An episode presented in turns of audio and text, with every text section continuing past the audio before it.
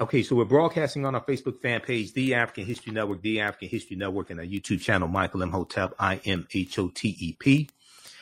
Uh, and once again, the day is Sunday, October 2nd, 2022, and we are live. Welcome to the African History Network show. The calling number is 313 778 7600. 313 778 7600 is the calling number if you have a question or comment. Okay. And we're also broadcasting uh, on our Facebook fan page, The African History Network, and our YouTube channel, Michael Imhotep, I M H O T E P. So September uh, 15th, Thursday, September 15th, 2022, I was on Roland Martin Unfiltered. Normally I'm on Fridays, and I was on this past Friday. Normally I'm on Fridays, but um, I ended up being on uh, Thursday instead of Friday. And I was on with Dr. Greg Carr, Reese Colbert, uh, Black Women Views. You see Reese sometimes on MSNBC, on uh, um, Symone Sanders show on MSNBC, and also Dr. Jason Nichols. And we talked about the um, movie that's coming out in 2023, the live action movie of The Little Mermaid, okay, starring Halle Bailey, okay, the live action movie of The Little Mermaid starring uh, Halle Bailey. She's an African American actress and singer. A lot of people know her for uh, singing as a duo with her sister Chloe. And it's the, the trailer of the movie has been uh, viewed, I can't remember, I think it's over a million times, something like that. And it uh, is inspiring a lot of very young African American girls, three, four, five years old, to see this Black Mermaid, okay? But it's drawing a lot of criticism and a lot of hatred from white supremacists online. So we'll discuss that. Um, I'm going to play part two. Eh, now, also, I posted an article a few days ago dealing with Mami Wata, dealing with Mami Wata. And Mami Wata is an African mermaid like deity that predates the European mermaids. Okay, this is basically where this comes from. Mommy, so we're going to talk about Mami Wata, the most celebrated mermaid-like deity uh, from Africa who crossed over to the West. We'll discuss that. Also, I'll play part two of my interview with uh, uh, Professor James Small, dealing with the movie The Woman King. Uh, also, we, I saw, I, I looked at Box Office Mojo. I know through uh, Friday, The Woman King has done $41 million uh, through Friday. Uh, and that's that was just the first 15 days uh, of it being out. Okay, so probably by next weekend it will exceed uh, 50 million, and it hasn't been released uh, worldwide yet either. Like in full release worldwide, hasn't been released uh, worldwide yet either.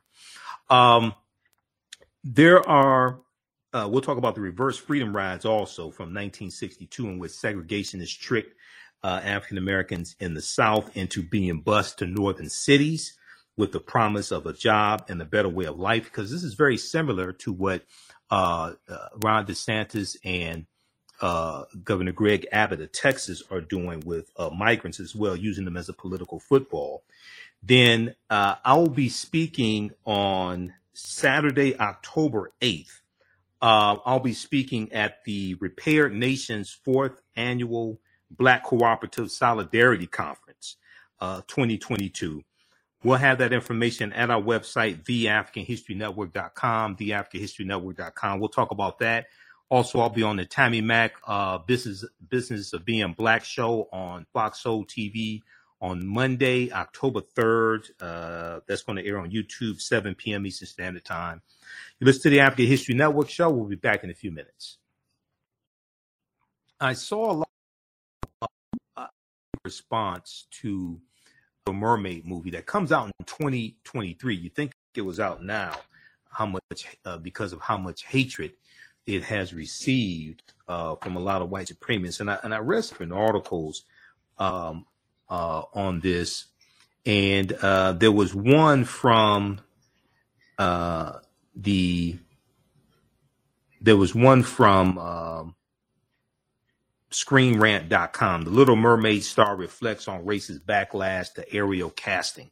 The Little Mermaid star reflects on um, racist backlash to um, Ariel casting. Also, there's a, a, a there's a, a, new newer article from uh, NBC News. Um, Halle Bailey uh, says seeing a black version of Ariel would have quote changed my whole outlook on life end quote. Seeing a black version of Ariel would have changed my whole outlook on life. Uh, the singer takes on the role of the Little Mermaid in Disney's latest live action uh, remake. Okay, but if we go to now this this article from NBC News came out September 22nd, 2022.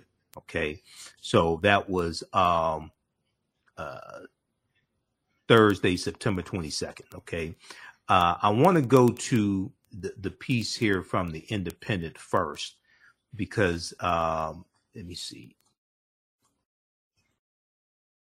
There's, there's an independent first. Uh, the little, actually, you know, we'll go to the one from NBC News first because I have it up. Uh, let's look at this here. So, um, Halle knows the worth of her role in the upcoming Little Mermaid adaptation. During a Q&A session posted to a YouTube account, the singer touched on the impact of her upcoming role as Ariel in Disney's live action remake of the 1989 animated classic. Okay. Now, when asked um, about the most significant lessons she learned while on set, Bailey expressed that uh, self belief played a big factor. She expressed that self belief uh, played a big factor. Uh, she also described the strenuous process involved in stepping into the shoes or fin, F-I-N, of a beloved character who eventually learns how to walk and use her voice. Now, according to Bailey, uh, she trained for three months.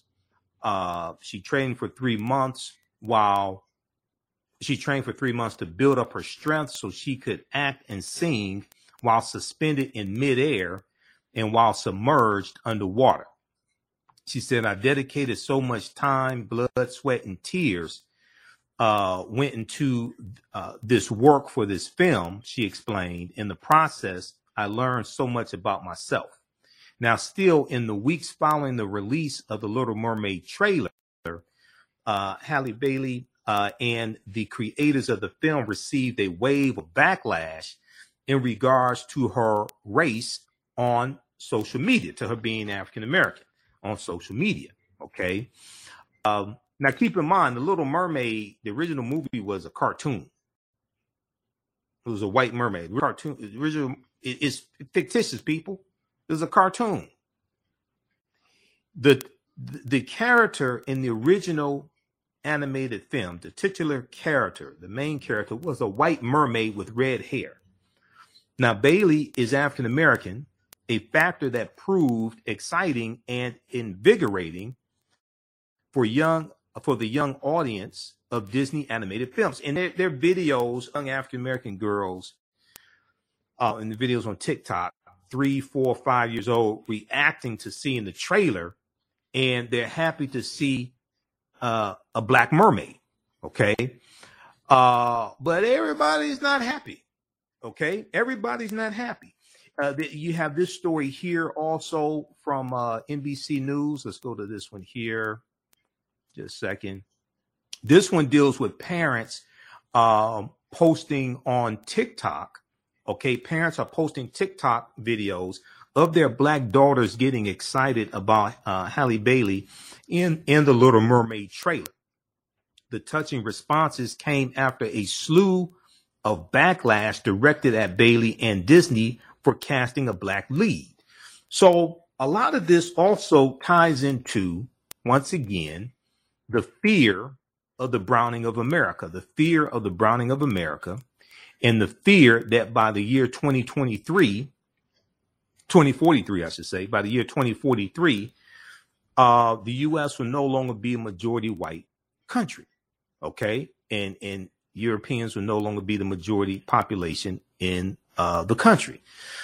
Um, so, and you have not all white people don't fear this, but uh, you have a lot that do. Okay, you have this piece here from uh, the Daily Beast. The racist backlash to Halle Bailey's The Little Mermaid is out of control.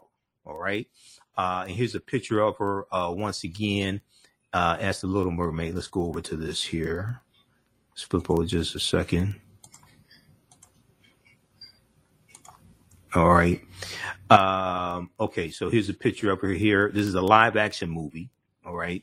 Now, in this this piece from the Daily Beast from September 12th, 2022 by Allegra Allegra Frank, okay. Uh, it says over the weekend Disney released the first teaser for its upcoming live action take on The Little Mermaid. The brief clip is relatively light on actual footage, but it does give us the goods, uh, and it shows an African American Ariel singing the iconic ballad, iconic ballad, "Part of Your World." Okay, I haven't heard the whole song. I, I have never seen Little Mermaid movie. I don't know the plot of it. I don't know. I I need to research it. Don't know the storyline. Never seen it. Okay, haven't wanted to see it. Uh, be honest with you. Um, but you know, I don't know if I'm going to see it uh, with uh, an African American mermaid either, to, be honest with you. But just seeing the image of a black mermaid can be inspiring for a lot of our children. Okay, not necessarily the storyline of the movie, but just seeing an image of a black mermaid. Now, uh, it goes on to say Bailey looks and sounds great as she puts a little vocal trill on the second to last verse and rocks that familiar red mane. Sure, there's not much else going on here, just the camera tracking underwater, following Ariel as she swims through the caves and uh, growth population in the kingdom of Atlantica. At Atlantica. Okay, but it's a perfectly sufficient glimpse at director Rob Marshall's adaptation of the classic. Okay, so, um, but since announced that Bailey was playing Ariel in 2019, there has been no shortage of backlash. Much of it is tinged with racism, of course. Now, Bailey is African American. Ariel, a fictional animated character, appears to be white in the 1989 animated film, despite the utter irrelevance of Ariel's stick skin color. She's a mermaid, okay?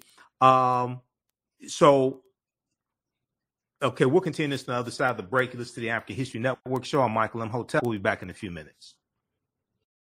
Welcome back to the African History Network show right here on 910 AM Superstation, the Future Radio. I'm your host, Brother Michael Imhotep. It is Sunday, October 2nd, 2022.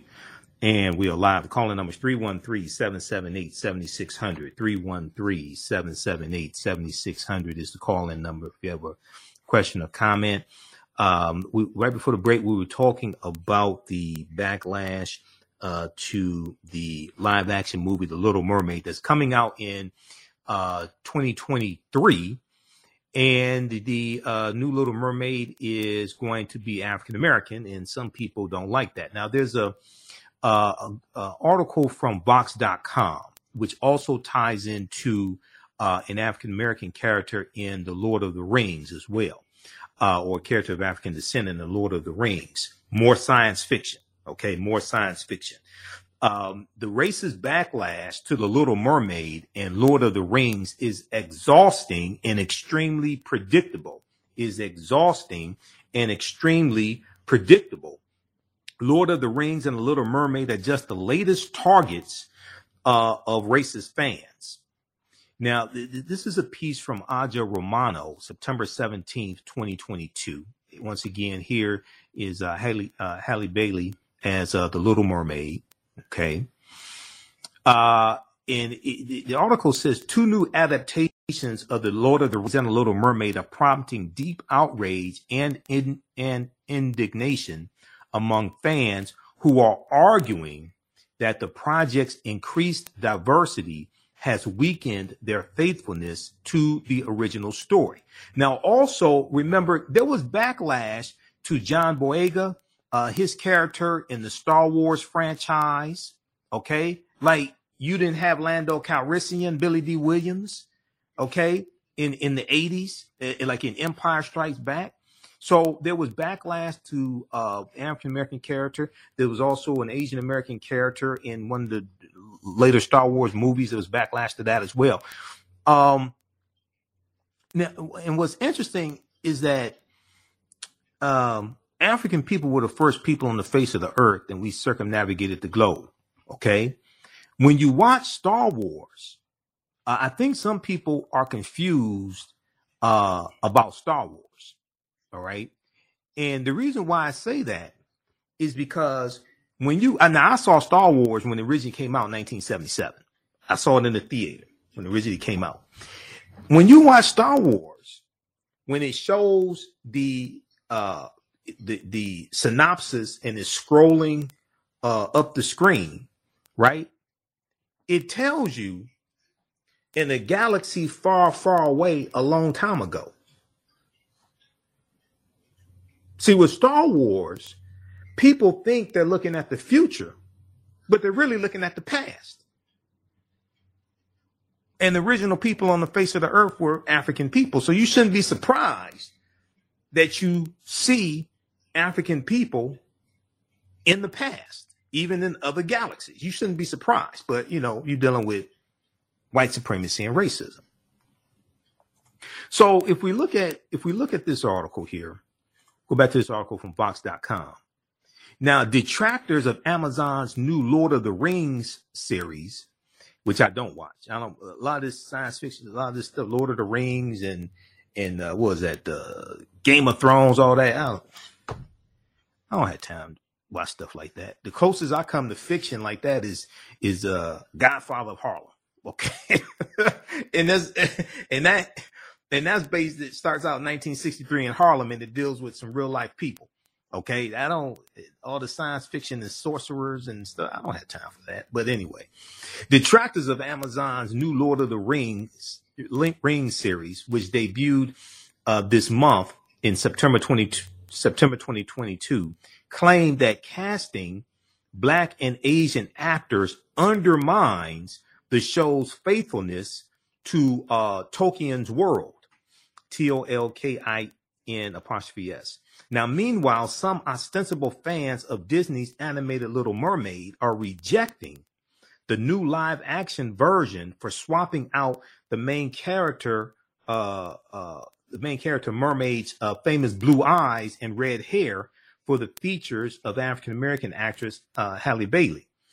Uh, the Lord of the Rings, Ring Rings of Power, first drew widespread anger from fans because he cast black and Asian actors as characters across the across across the spectrum of fictional Middle Earth races. Now, fans' chief complaint was that the decision to include non-white characters had ruined the authenticity of Tolkien's world because he had never described his elves, hobbits, men and dwarf and, and dwarfs as anything other than white people. It's, it's make believe. It's science fiction. It's not real. Get over it. I mean, come, you know, it's it, some people have some people have way too much time on their hands. Then last week, now this is in mid uh, around mid September 2022. Okay, then last week,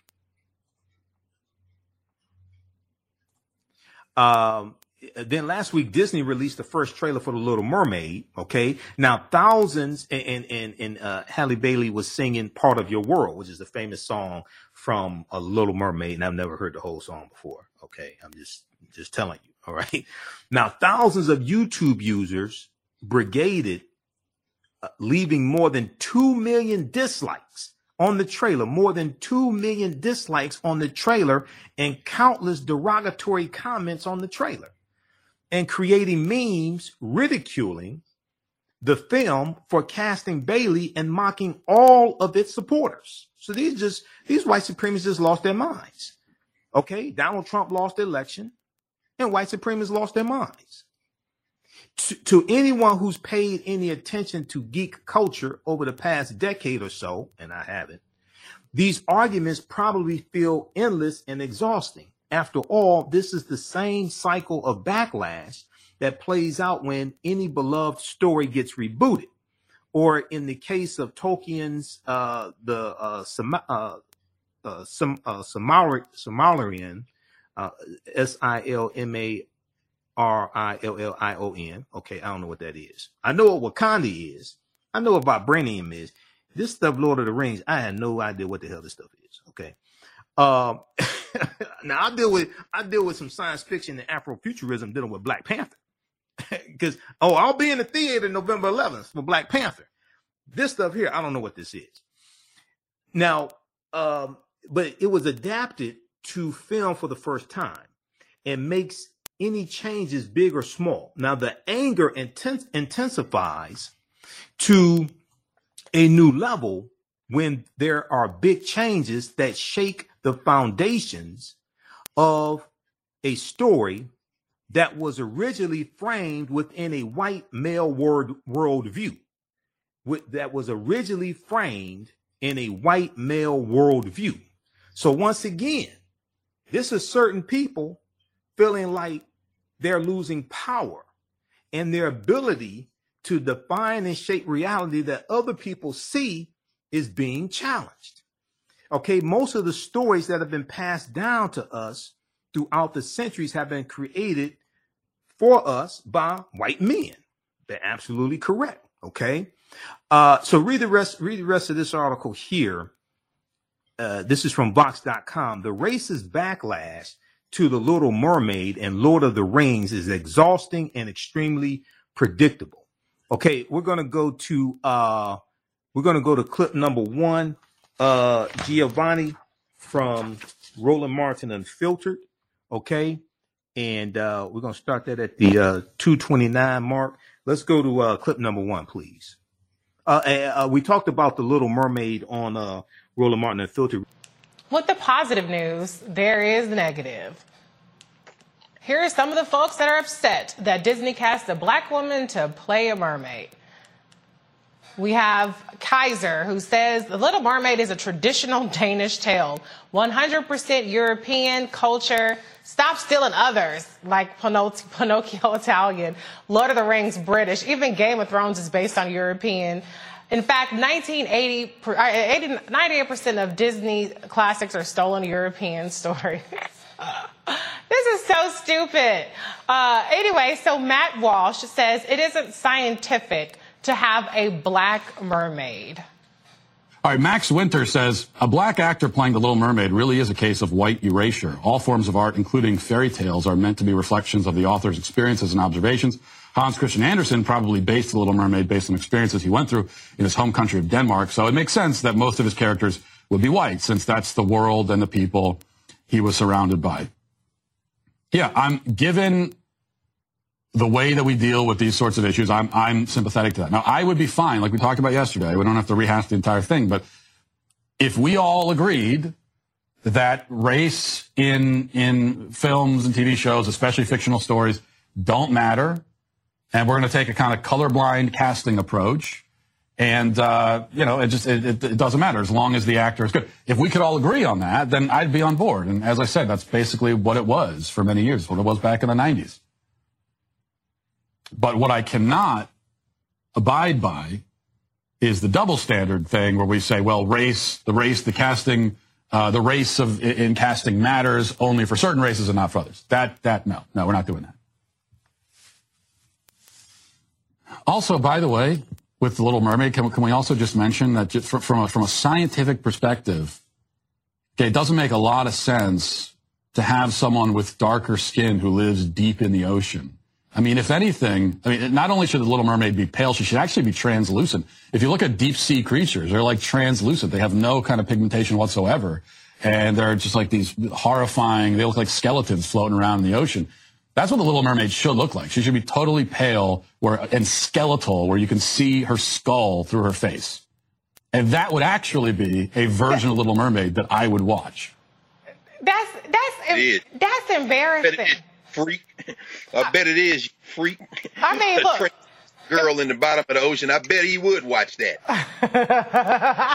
well, I mean, if we're being scientific, didn't y'all come out the Caucasus Mountain or no? Y'all, y'all ain't from the ocean too, last I checked. Okay. Look, but the Danes were trying to figure out, still trying to figure out how to cook food when uh, Yemaya and Oshun were coming out the ocean and, and the river. So let's be clear. You don't know. And, and I like what Mike Harriot said. He said mermaids are by definition biracial. but, uh, but but but let's be clear. We ain't got no dog in this Y'all remember Blazing Saddles when Cleavon Little showed up in town and it was like, the sheriff is near, the sheriff is near. Then he got close and they saw he was black. The sheriff isn't. when she came up out there water, I'm like, y'all should just make this a satire. Cause I ain't got to. Disney is trying to make all the money in the world. They got a Muslim Miss Marvel mm-hmm. from the comic books from Pakistan. They got they gonna make Namor the Submariner Latinx when everybody mm-hmm. who reads the comics knows he is white as the sheet. Shang Chi mm-hmm. is Chinese. His Shuri may be the Black Panther, may not be the Black Panther, and they're gonna put this Israeli girl in the new Captain America and is setting off bells over there with the Palestinians. Disney trying to make that cash. The reason that girl is black is because they see the demographic and the most and the most important words to be heard is when these children said, "I can't wait to go."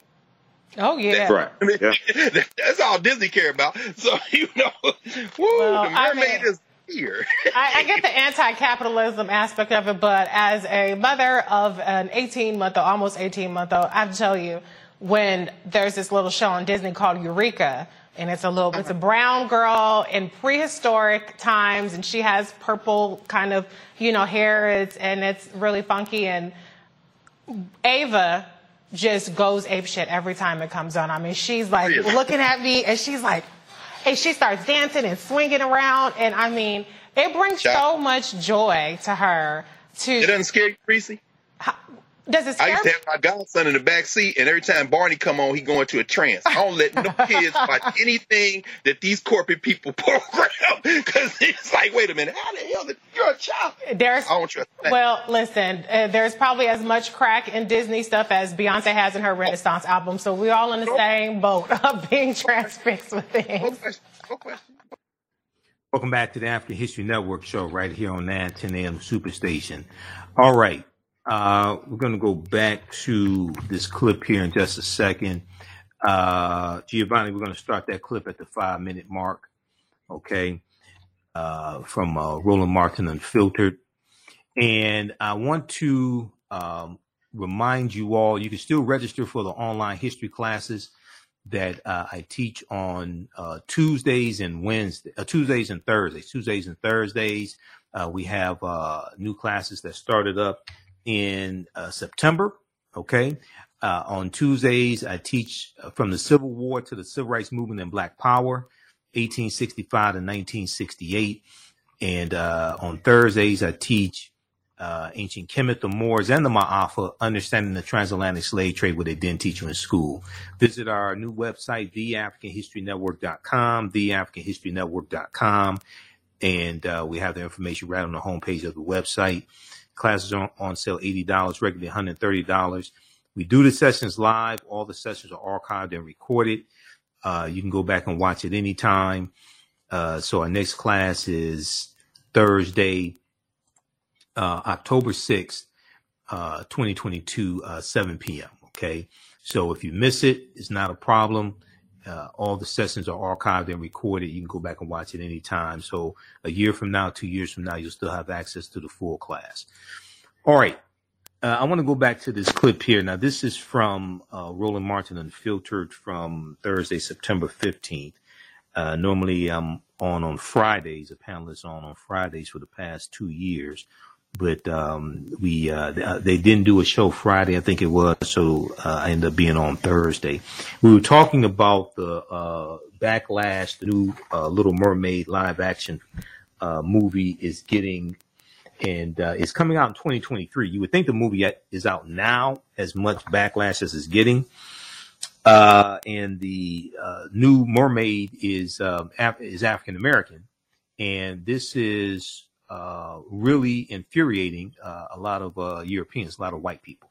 Uh, we're gonna uh, uh, we're gonna pick this up at the five minute mark. Uh, that clip from Roland Martin Unfiltered. Let's go back to this clip, uh, Giovanni. So you know, I mean, for me, I just part of part of the fun of it is starting to be how just completely unhinged these people are about it. Like, I didn't have interest in the Game of Thrones prequel, even though I watched Game of Thrones. But now I'm like, well, let me check it out because this black guy is pissing them off, or, or the Lord of the Rings thing they have going on. They're mad about the black people. Like, these are not real characters. Y'all already don't see black people as human anyway, so it should be less of a stretch to see black people play well, a half mermaid, half whatever.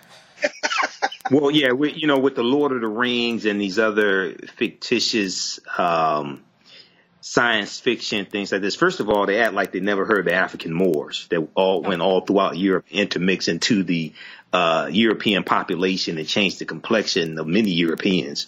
Uh, number one, number two. Um, I remember back in 2015 on the uh, History Channel, they had a series called Barbarians Rising and it dealt with like 700 years of invasions of the Roman Empire. And the first episode dealt with Hannibal Barca, uh, Hannibal of Carthage and the Carthaginians and the Punic Wars. And they portrayed Hannibal as an African, which he was. They, these the Carthaginians, descendants of the Phoenicians, and some white people lost their minds. And he, it wasn't, it, it, wasn't a brother like you had to look there and look at him for five minutes and listen to the tonality of his voice to determine if he was African descent. No, no, Nicholas Pinnock, you can look at that brother. That's a brother right there mm-hmm. with a mm-hmm. thick black beard. Okay. So they, they, they, they, were correct. A lot of white people lost their minds. You know, th- this ties into white fear. This ties into Roland's book. Yeah. They're seeing these demographic changes here in the country and not all white people, but these, these people that voted for Trump, they see these demographic changes in, in the country and they can't handle it. And then they, they go to their escape. They go to their escape, which is science fiction. They mm-hmm. go to their escape, which is a Disney movie, and then Negroes in the Disney movie. they, are gonna, they're gonna, they, they're gonna have, they're gonna have an Andy Griffith marathon because there's no black people in Mayberry. they, they, they keep trying to go to their escapes, right? And we keep popping up. So uh, and then you look at the, the YouTube, the, uh, the, the trailer on YouTube has 1.5 million dislikes, things like this. So a lot of these people have um, have just totally lost their minds. You know, they just totally lost their mind. So look at uh, it. I'm sorry that look huh? look at it though.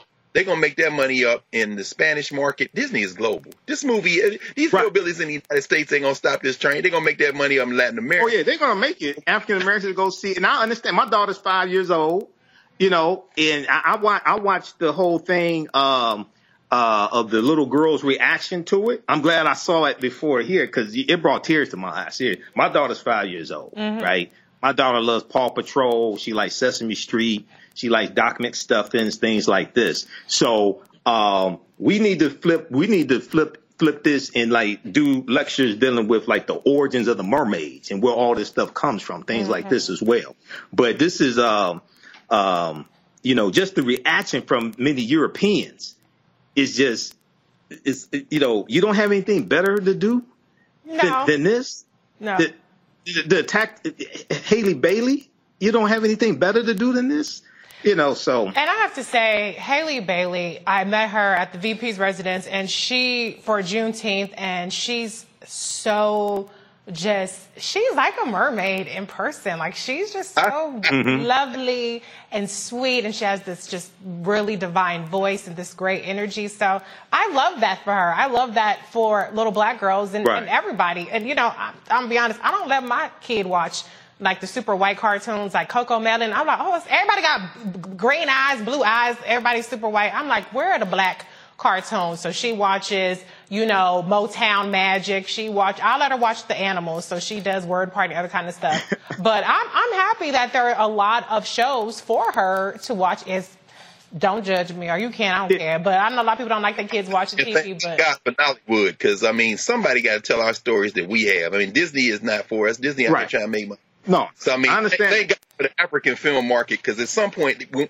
when, we get our act together, the American Negro are gonna be sitting somewhere with our five dollars in our hand, talking about. Mm-hmm. Anyway, well, I mean, that's I, true. that's the African market, things like that. But but what what what I think also it's important for us to do, and you may want to weigh in this, Greg, if we had time. The, they these white supremacists are largely attacking this African American woman. Mm-hmm.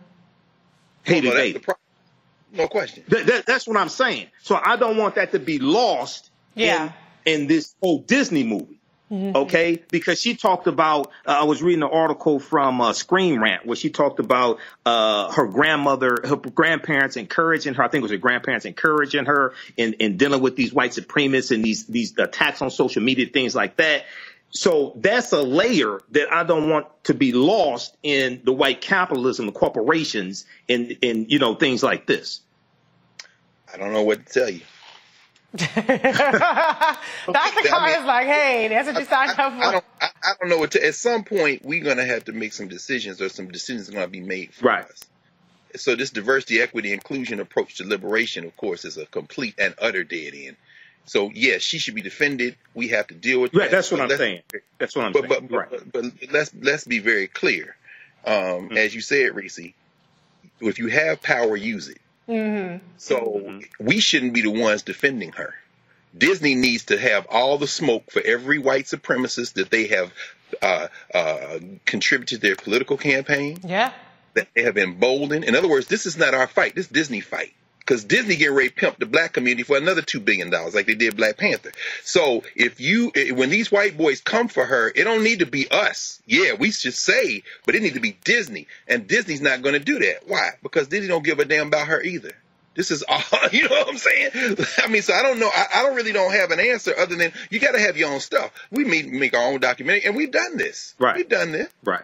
But I mean, true. Going back to Oscar Micheaux, But- going back in yeah, early 1900s. But Yep. at the same time, We had race movies when we had race movies. well, we got Go ahead, go Gracie's ahead. Corner on YouTube. We got our own Gracie's stuff. Corner. But guess what? Uh-oh. Disney. When it comes to a kid and cartoons, Exactly. Mm-hmm. hey, I'm I'm I'm Team Disney on that one. I know, Car- Dr. Carr, you can drag me, I- I'm but I I am don't- Team Disney. Uh, Dr. Nichols, you're shaking your head. Go ahead, go ahead. What you got? Yeah, uh, let me get let me get a word in. You know, um, I- you know, I have I have a three year old myself, and I understand my my three year old loves Peppa Pig. So you know, she's sitting around here walking around talking like a British person. Um, so I, I will say this. Um, I think it's important, and and this was kind of stated, but I think it's important for us to make cartoons for our kids. Yeah. Oh yeah. You better believe Right. Matt Walsh, who you just showed, who I think was trying to be funny with that whole translucent thing, but he's not funny. No. Uh, but at any rate, Matt Walsh works for the Daily Wire.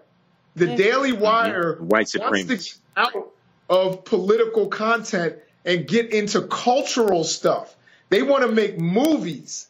They want to make cartoons because they realize that some black kid probably too is going to be looking and see a cartoon that engages them but is secretly giving them political messages. It hurt my heart. One of the things that hurt my heart so much about, you know, I don't even like saying his name, but uh, a guy from Philadelphia, um, who, you know, he made Fat Albert. And that was so important for kids my age. That was so important for us to see a bunch of black kids who lived in urban communities and how how great that was. And then, mm-hmm. you know, conversely, I remember as a kid when I was young, you saw He-Man. And it was, and this is what tripped me out. My boy pointed this out to me. He's here you have this white, blonde haired, muscular guy, and he's the master of the universe. I was like, hide it from us. You know what I mean? And then, you know, of course, G.I. Joe was trying to get us all to join the military. So again, they're sending a, they're sending our children messages through this kind of stuff. And it's cool when you have a Doc McStuffins. And it's, you know, The Little Mermaid, I think some of that story, just like Beauty and the Beast, I wouldn't let my daughter see it because I think it, you know, tells them it's okay, deal with somebody's abuse. You know, Talk. Uh, I wouldn't let them see it. I think it, I think it sends the wrong message to little girls. Um, that you just be patient with somebody while they abuse you. I, I think it's important for us to make the kinds of stories we want to see instead of advocating and saying, hey, big capitalist white company, please make, you know, please show me, please take the same recycled story that we've seen a hundred million times and do it over again, rather than when we've got so many great black children's authors who could, you know, their stories could be made into cartoons, and you can't even tell me that you need a big corporation. My kids used to watch this guy named Blippi. I don't know if you've yeah, ever seen. Him. Yeah, these. I've heard of him. Absolutely. And, and he he's a random dude who was going nowhere with his life, and he just put on a colored hat and started playing with toys outside his apartment in the dirt and filmed it. And now he's worth tw- he makes twenty million dollars a year making children's content. He doesn't even like kids. He said it in an interview. He's like, I don't even like kids. Wow. But he has been able to monetize this, and kids can't take their eyes off of him. And now he's got a, a cartoon. He's got his live action stuff, and I think we can do the same things. Um, just like the stuff Roland is doing. I'll give props to Roland for a second. You know, the stuff Roland's doing by trying to, uh, I read he was uh, promoting HBCU sports and, and all of that, going into sports content. You know, I want him to hire me because I have the best sports commentary in the world. Um, I'm always right. yeah. But I was, you know, I think that there we need to expand into children's material because guess what? That's when they're trying to get our kids when they're young and give them subtle messages, you know, uh, about what they want from us. Yes, right. Turn, turn mommy, turn Mami Wata loose. Let them Negroes from the Caribbean and West Africa. Ain't no mermaids in the African women been in the water since the beginning of water, and that's a whole different story. That whole weak woman, princess, all that. That's how you end up with Queen Elizabeth uh, is Right. dead, and the Star of Africa in her scepter, the largest diamond in the world. In other words, that whole women are weak. The whole cultural model is anti-human. It, it's not even good for white people. So nah, you're right. I, I agree with you, Doc. I don't know about letting any children look at this this patriarchal stuff. The Little Mermaid. And, and just, just so no. and just very quickly, when, when you when you look at the origin of a lot of these stories we tell our children, Cinderella, Snow White, King Midas, Rumpelstiltskin, things like this, they originate in England. Okay, so Right. they orientate our children to kings right. and queens and and, Euro- and Europeans being in And power. Europeans being in And control. murder, Mike. And to murder. Humpty Huh? Dumpty and, And uh, Humpty Humpty Dumpty is right. about a plot against the king.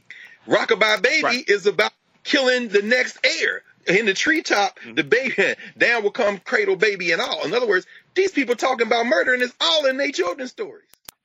910 AM Superstation, a division of Adell Media. The views and opinions expressed on any program are those of the producers and or the persons appearing on the program and do not necessarily reflect the views and opinions of 910 AM Superstation or Adell Media. We got the topics. I'm your host, Brother Michael Imhotep. Now, we deal with a number of different topics here on the African History Network show. We do current events and history and much, much more. We're going to give you an update on what's going on. This is about self-preservation. We have to extinguish the fire of white supremacy. See, let's just have consequences. Catch it all right here on 910 AM Superstation. Welcome back to the African History Network show. All right. Uh, we had some technical difficulties before the break. Um, I want to go to this second clip here in just a second. Um, this is dealing with, we were talking about the Little Mermaid, uh, on Roland Martin Unfiltered, and we were also talking about Lord of the Rings. And then we got into a discussion dealing with, um, the, uh, Greg Carr, Dr. Greg Carr and I, we got into a discussion also dealing with the, um, a lot of the children's stories like Snow White and the Seven Dwarfs, Jack and the Beanstalk, things like this, uh, Cinderella. These are stories that come from England. And a lot of these stories had a very, a lot of these stories had a very violent nature to them. And the violent nature was toned down, um, uh, was toned down so it could be told really as children's stories. And then those stories were brought here because, you know, the 13 colonies, these were English colonies. Then they were brought here, and we continue to teach these stories to our children. We had that discussion as well. Okay, so I want to go back to this uh, uh, segment from September 15, 2022, Roland Martin Unfiltered. Let's go back to this clip, please, Giovanni. Thank you. So, no. And just very quickly, when, when you when you look at the origin of a lot of these stories we tell our children, Cinderella, Snow White, King Midas, Rumpelstiltskin, things like this, they originate in England. Okay, so Right. they orientate our children to kings right. and queens and and, Euro- and Europeans being in and power. Europeans being in and control. murder, Mike. And to murder. Humpty Huh? Dumpty and, uh, Humpty Humpty Dumpty is about a plot against the king. Rockabye Baby Right. is about killing the next heir. In the treetop, Mm-hmm. the baby down will come cradle baby and all. In other words, these people talking about murder and it's all in their children's stories. And of course, Ooh, we well, know, yeah, uh, our children's stories had a that's- violent No, that's- nature that's to not- them, and they were toned down. correct. No, you- you And then, and then they were toned, they were toned, they brought here, and then they were toned down and fed to the children, but we feed it to our children. You know, I needed another mom on this panel with me because I'm outnumbered here. I'm the only one. No, we're, uh, we're not beating up on you. No, no, no, no, no. I'm just saying. I, y'all, I, I, listen, I, I, I guess I'm the unserious one because I can't wait for this, and I love Halle. But let me close it out with this tweet, which I thought was hilarious. It says, "So after all the Africans y'all threw in the ocean, y'all surprised a mermaid is black." Lord, have mercy. listen, that was incredible. I Come saw on. that one. come on, we got to keep the same energy, y'all. Y'all want us? What? What we doing? What we? Welcome back to the African History Network show. All right, uh, right here on 910 AM, the Superstation. Okay, uh, right before the break, we uh, was uh, we were listening to this clip here from um, when I was on Roland Martin Unfiltered from Thursday, September 15th, 2022. We were discussing The Little Mermaid. We talked about um, Af- an African American character in Lord of the Rings. And um, then we started talking about um, how a lot of children's stories that we teach our children Snow White and the Seven Dwarfs, Cinderella, um, Jack and the Beanstalk, Fee, Fi, Fo, Fum, I Smell the Blood of an Englishman, things like this come from England and they orient they orientate our children toward um, European culture, toward Europeans being in power, toward Europeans being rulers, kings and queens, and things like this. They orientate them towards that at a very young age, and how a lot of these um, stories have a very violent nature to them, and that violent nature was toned down to really be taught to children, especially when these Anglos and Saxons, who were two groups of Germanic people, the Anglos and Saxons, and in England is named after the Anglos,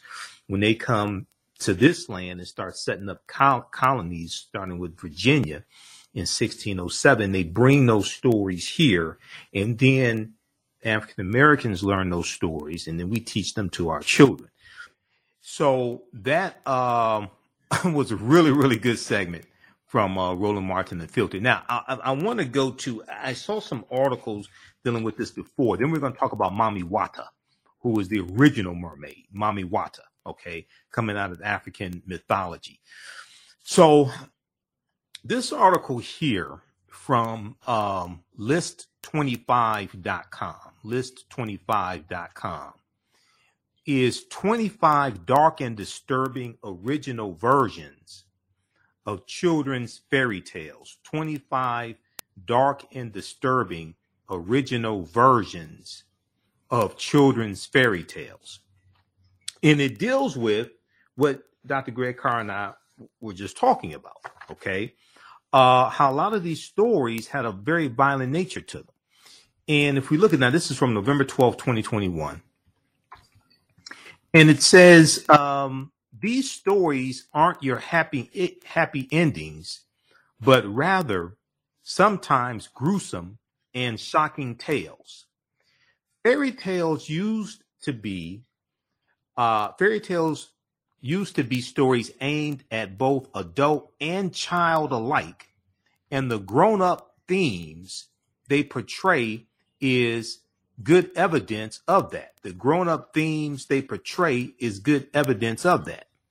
We dug deep with this list to find where our common stories, where our common stories come from, and what the original dark, very dark stories really were.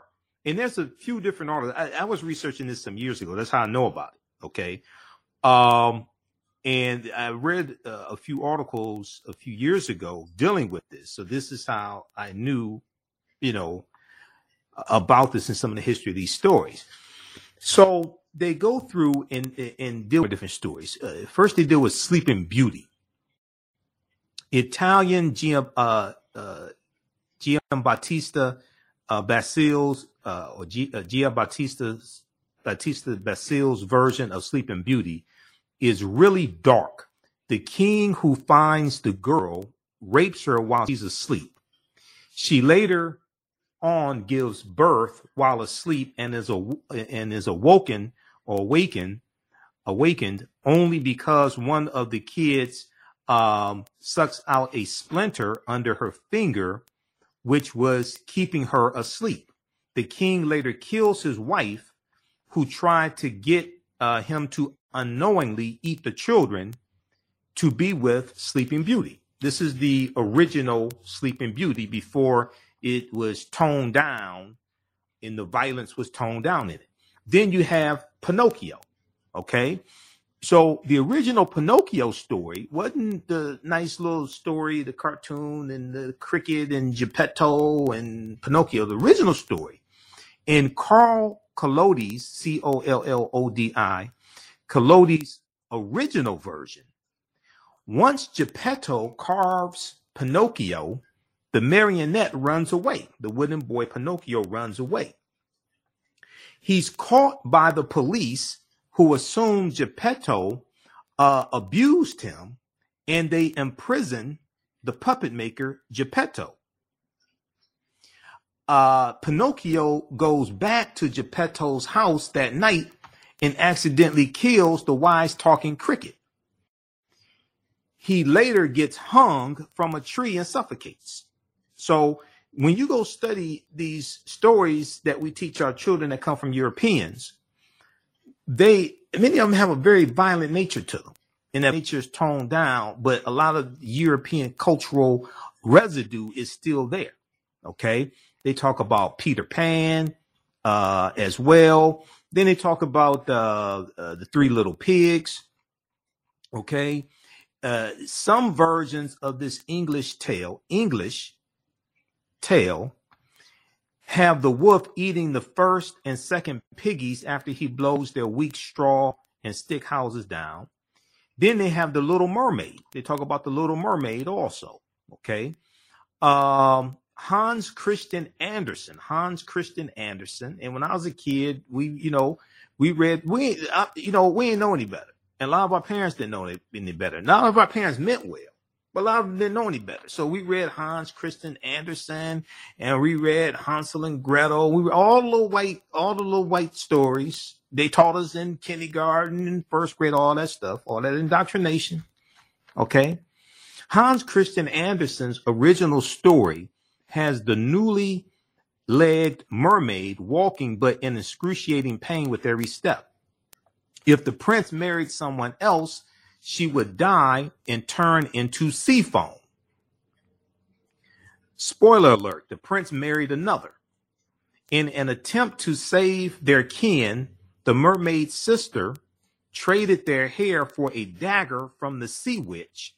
If the mermaid killed the prince with it, and drips his blood onto her feet, she would return to being a mermaid. Okay, and she did, and uh, she did not kill him. Okay, this is in the original uh, Little Mermaid by Hans Christian Andersen. So they go through, they talk about Aladdin, they talk about the ugly duckling, things like this. Okay, the frog and the prince. Um, uh, to do with that. Alice in Wonderland. There was just an Alice in Wonderland uh, quest uh, in downtown Detroit. I saw it, all these people, uh, most of them were not African American, uh, dressed up as characters from Alice in Wonderland. I'm like, what the hell is this? I said, it's too early for Halloween. Lewis Carroll was the person who created Alice in Wonderland. Lewis Carroll's version is odd throughout, including Alice finding a caterpillar smoking a hookah on a mushroom, as well as her leaving the tea party ticked off at all the riddles and calling it the stupidest tea party she ever attended. Uh, then you have Beauty and the Beast. Okay. Now, Jean Marie Le Prince or John Marie, John Marie Le Prince Beaumont's Beauty and the Beast features Belle's poor father first finding the mysterious castle and plucking a rose for his daughter. The beast emerges angry that after the food and drink he consumed, he also takes the rose. The beast allows him to take it if he returns, but Belle forces the story out of out of her father and goes to the castle. She stays there and the beast continuously asks her to marry him. She keeps saying no until she finds him nearly dead from heartbreak. Her tears over his body finally turn him into a prince. I never saw the Beauty and the Beast. Then we get to Cinderella. Now, all of us saw Cinderella. I, you know, I, we saw Cinderella when we were kids, and I had the, the book of all the Walt Disney, uh, the, all the popular Walt Disney stories. And Brothers Grimm Virgin, the Brothers Grimm, this is who created Cinderella. Most of these people, we don't know none of these people, right? This is just fed to us. And Brothers Grimm version, Cinderella's eldest sister, in an attempt to fit into the glass, the glass shoe, uh, golden in this, the golden slipper in the story, cuts off her toes, cuts off her toes. This is in the original story of Cinderella. The second sister cuts off her heel the heel of her foot, not the shoe, the heel of her foot. In both cases, two doves sent by Cinderella's dead mother alert the prince of the sister's blood in the slippers. Though Cinderella was finally found to be the true owner of the slipper, during her wedding to the prince, the doves return and poke her older sister's eyes out. These are, these are the original stories coming out of European culture. Uh huh.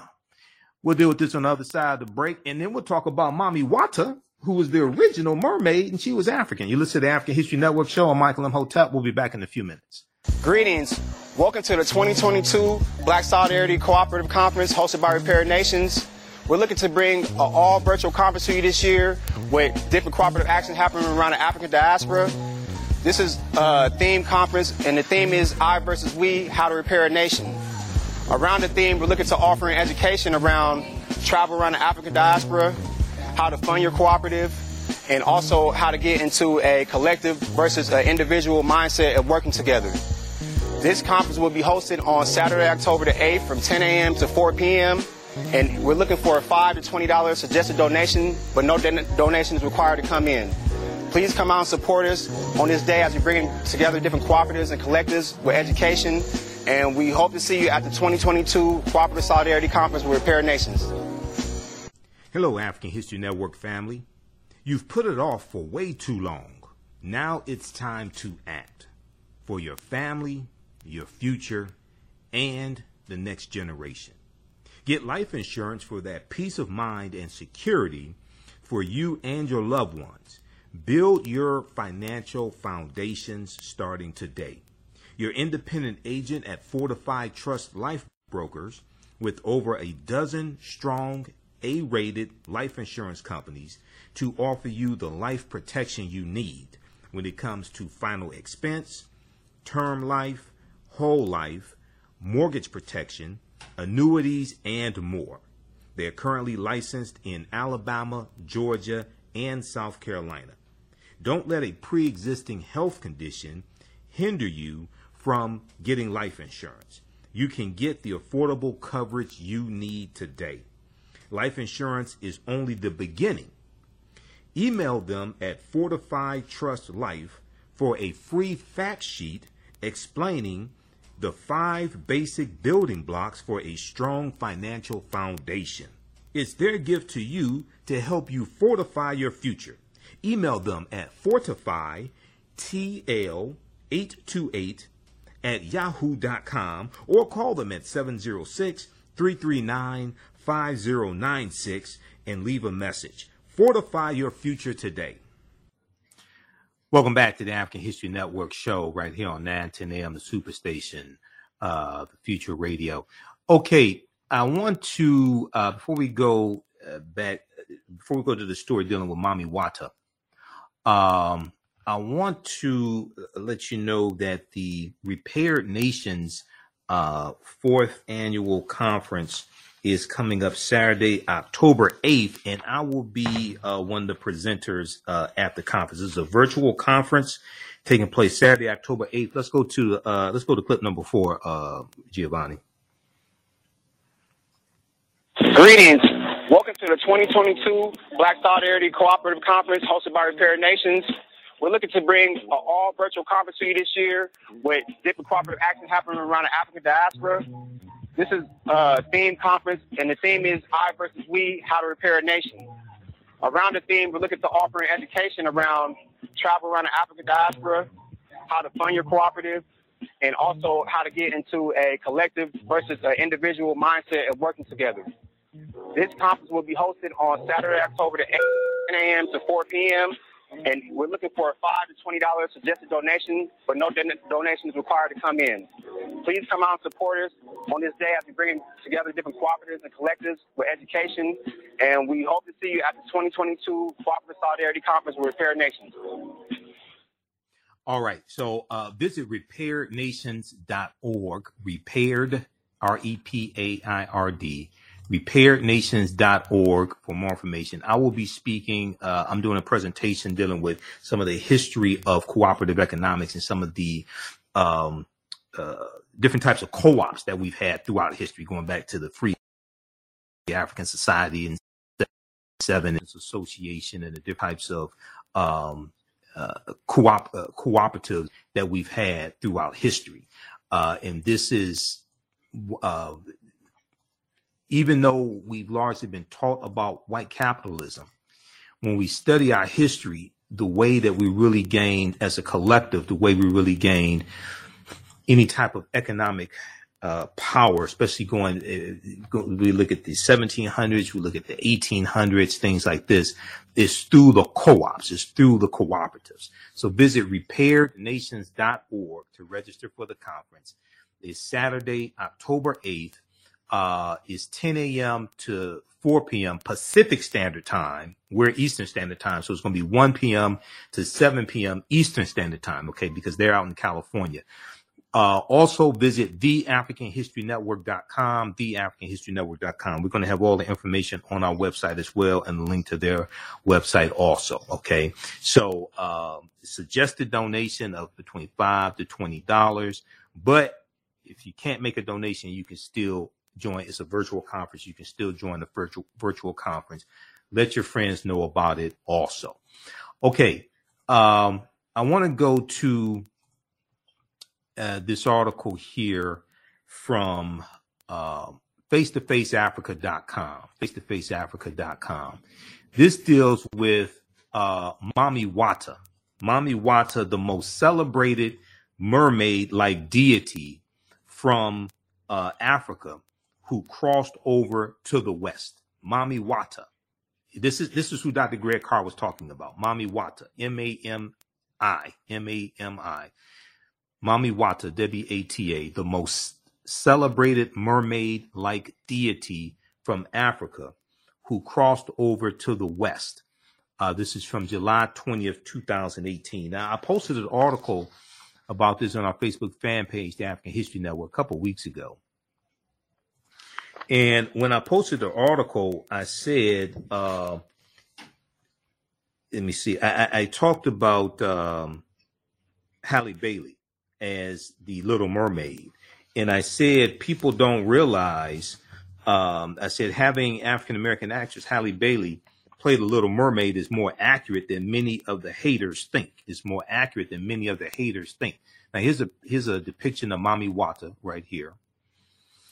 Uh, and the article says, uh, despite being considered an adaptation of the Western mermaid, Mami Wata is a deity in Africa for as long as African history and culture can recollect. For as long as African history and culture can recollect. The half fish, half human female water spirit is highly, the half fish, half human female water spirit is highly respected, feared, and worshiped, presenting a balance between dark, divine, mysterious, and angelic existence presenting a balance between dark, divine, mysterious, and angelic existence. Now, the deity of Mami Wata is believed to be a woman with a half human and half fish appearance with the ability to transform wholly, W H O L L Y, wholly into any form of her choice. Now, the deity could also take up the form of half human, half snake. Her upper body is that of a woman, while her lower body is a fish with a tail. Okay, just like a mermaid. Her upper body is that of a woman, and her lower body is a fish with a tail. Now, Mami Wata is often presented with long, healthy hair, enviable beauty, and a dark yet appealing mysteriousness.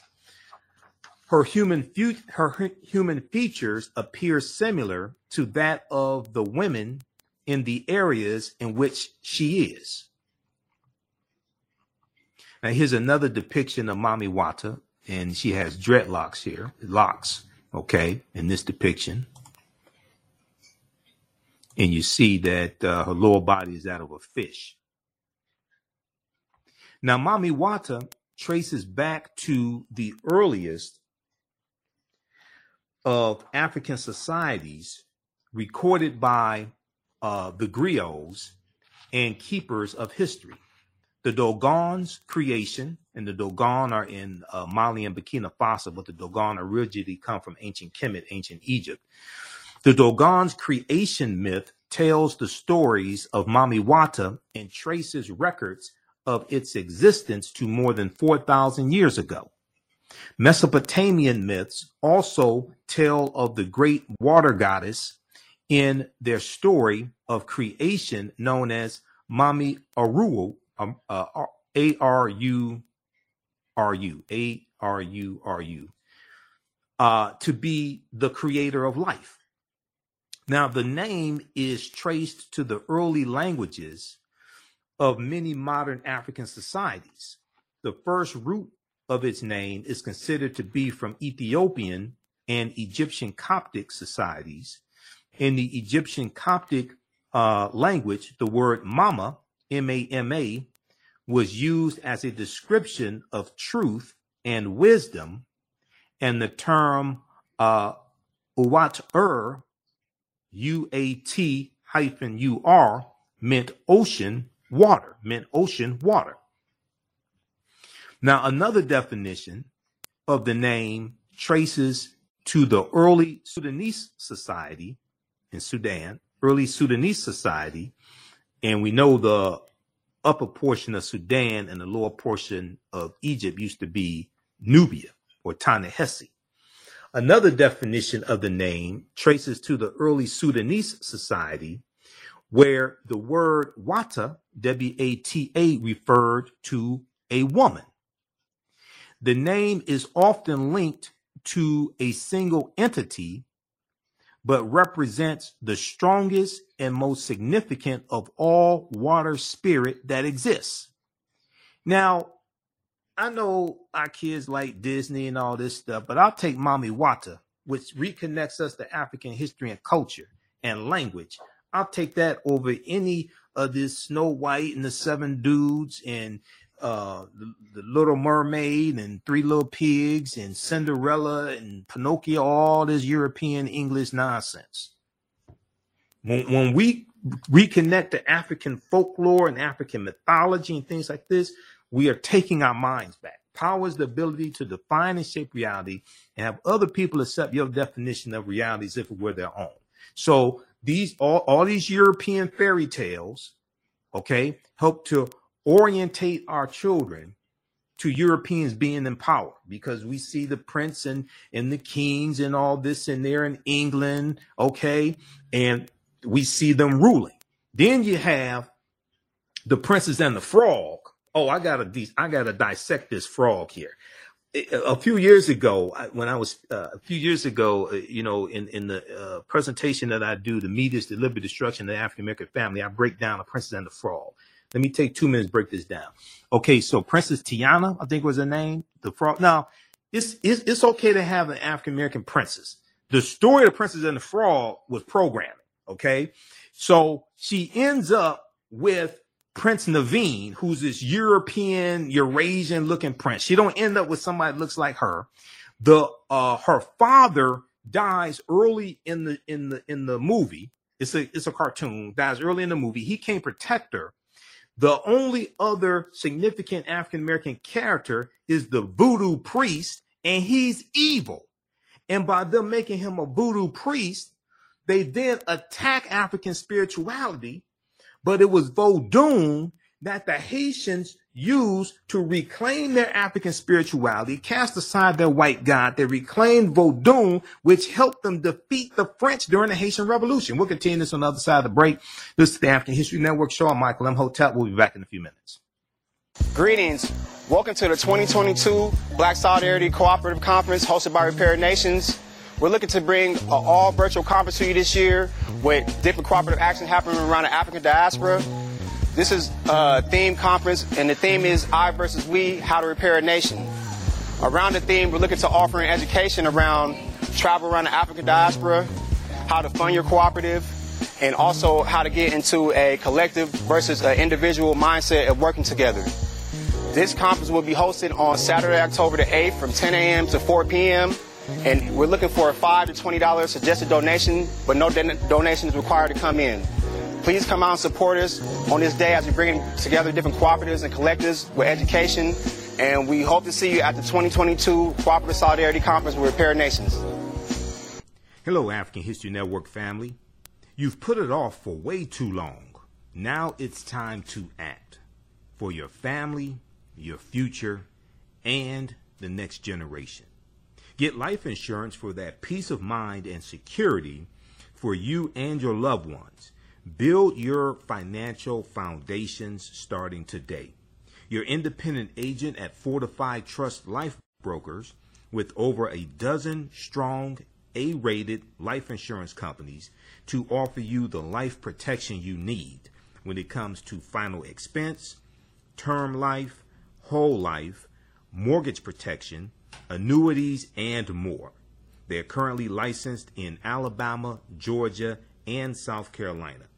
Don't let a pre existing health condition hinder you from getting life insurance. You can get the affordable coverage you need today. Life insurance is only the beginning.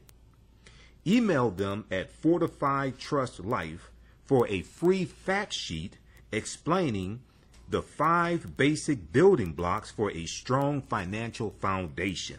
It's their gift to you to help you fortify your future. Email them at fortifytl828 at yahoo.com or call them at 706 339 5096 and leave a message. Fortify your future today. Saturday, October 8th, 2022, the Repair Nations uh, fourth annual conference is uh, coming up. And this deals with cooperative economics, learning how to um, actually utilize, utilize cooperative economics. This, this is the Repair Nations fourth annual Black Cooperative Solidarity Conference. It's taking place 10 a.m. to 4 p.m. Pacific Standard Time, which is 1 p.m. to 7 p.m. Eastern Standard Time those in Detroit, those on the East Coast, we're Eastern Standard Time. Okay. Uh, visit their website, repairnations.org. We're going to get the information up at our website, theafricanhistorynetwork.com. We'll have that up on Monday. Uh, I will be one of the presenters. um, at the virtual conference as well. I'll be doing a presentation dealing with the history of uh, of uh, African American cooperatives and how we use cooperatives to empower ourselves uh, economically. Okay, um, let's go to this clip, please. Uh, here's the um, uh, official uh, commercial. Here's the, the, the, official announcement of the um, of the conference. Let's go to this clip, please. Greetings. Welcome to the 2022 Black Solidarity Cooperative Conference hosted by Repair Nations. We're looking to bring an all virtual conference to you this year with different cooperative action happening around the African diaspora. This is a theme conference, and the theme is I versus We, How to Repair a Nation. Around the theme, we're looking to offer an education around travel around the African diaspora, how to fund your cooperative, and also how to get into a collective versus an individual mindset of working together. This conference will be hosted on Saturday, October the 8th from 10 a.m. to 4 p.m. And we're looking for a 5 to $20 suggested donation, but no don- donations required to come in. Please come out and support us on this day as we bring together different cooperatives and collectives with education. And we hope to see you at the 2022 Cooperative Solidarity Conference with Repair Nations. To uh, see everybody there at the virtual conference. Once again, uh, okay, so somebody asked, how do you register? We'll put the website up again. Visit repaired nations.org. R E P A I R E D. Repairnations.org. You can register there. Suggested donation is between five to twenty dollars. If for people who are not able to do that, you can still register. They're not turning people away. Okay, so if you can support them because they've been working, they contacted me uh, a few months ago to um, speak at the conference. All right. So uh, I'll be speaking. I, I, don't know my exact time. Uh, I'll, I'll, post that on our website, theafricanhistorynetwork.com as well. But um, I'll be speaking at the conference. You don't want to miss my uh, presentation. Okay. Let's go back to the uh, story here dealing with uh, the article from face-to-faceafrica.com dealing with uh, Mami Wata. Now, this deals with African culture, ties into African language, etc., African history, okay, as opposed to Snow White and the Seven Dwarfs and the Princess and the Frog and all types of things like this. I was talking about the Princess and the Frog right before the break. Um, and you have uh, that that piece that that story is uh, a lot of propaganda. Okay, um, you have uh, Princess Tiana, who's the, now keep in mind this was the first um, African American princess, right? First African American princess uh, in a Disney movie, and this is what uh, this is what Disney does. And let me see, can we get a a, a picture of it here? So she the, the only other significant African American character besides her father, right, is the uh, voodoo priest. He's evil and uh, he's the enemy. Okay. He's evil and he's the enemy. Her savior is Prince Naveen. Now, Prince Naveen is this Eurasian, white looking prince. Okay. And she ends up, you know, marrying him at the end. They, go live off happily ever after, um, something like that. They go live happily ever after.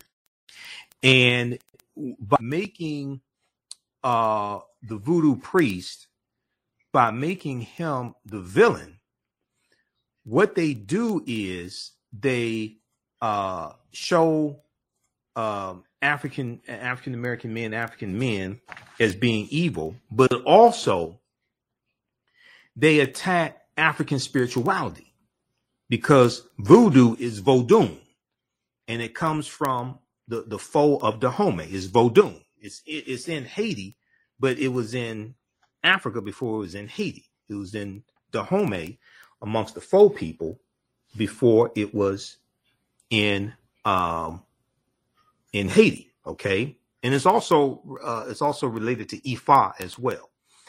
Um, which is the spiritual tradition of the uh, Yoruba. Okay, it's it's portrayed in movies and things like this as being evil, but in its essence, it's not evil. Anything can be used in an evil way, but in its essence, it's not evil. So when they attack Vodun, they attack African spirituality. Now it was Vodun that the Haitians used to help them defeat the French during the Haitian Revolution, and they defeat the French, and it defeat it was, it was the um it was the French and the British and uh one other European nation that were allies, and it helped them to defeat these Europeans. And they threw away their white God and reclaimed their African spirituality. So when we see the princess and the frog, we see all this being attacked in the uh, cartoon from Disney. All right. So if you got the princess and the frog, you may want to rethink showing that to our children, especially, especially, yeah, the Spanish, the French, yeah, the, the, the, the British, uh, the French and the Spanish, they were all allies in the, in the Haitian Revolution. I was thinking Spanish, but I, I was thinking Spanish, but yeah. And then the, um, uh, we know that the Haitian Revolution is going to uh, be one of the driving forces between behind the Louisiana Purchase as well. France selling 828,000 square miles of land for less than three cents an acre to uh, the U.S. Okay, let's go back to Mami Wata. Now, Mami Wata w- uh, was developed from the African culture that believed in the existence and worship of mystical creatures. Mami Wata is the bigger goddess with smaller followers, some of which were also men and had the same appearance as their goddess. Stories are told of her followers coming to shore every now and then to deceive seamen and capture uh, them to be taken in the water kingdom.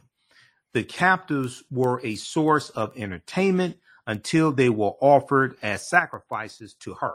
Okay, uh, those watching on Facebook and YouTube, keep watching for a few more minutes. Uh, we'll keep uh, we'll keep going, and um, the um, uh, we're out of time here on 9 10 a.m. Superstation WFDF. Right now, it's Chris Wrong Behaviors, not over till we win Wakanda Forever. Visit our website, theafricanhistorynetwork.com. We'll talk to you next time. Peace. All right. Okay, stand by to disconnect that call. Um Okay, let's continue.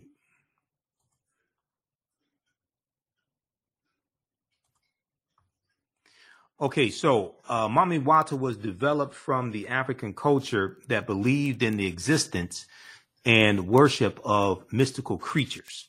Okay.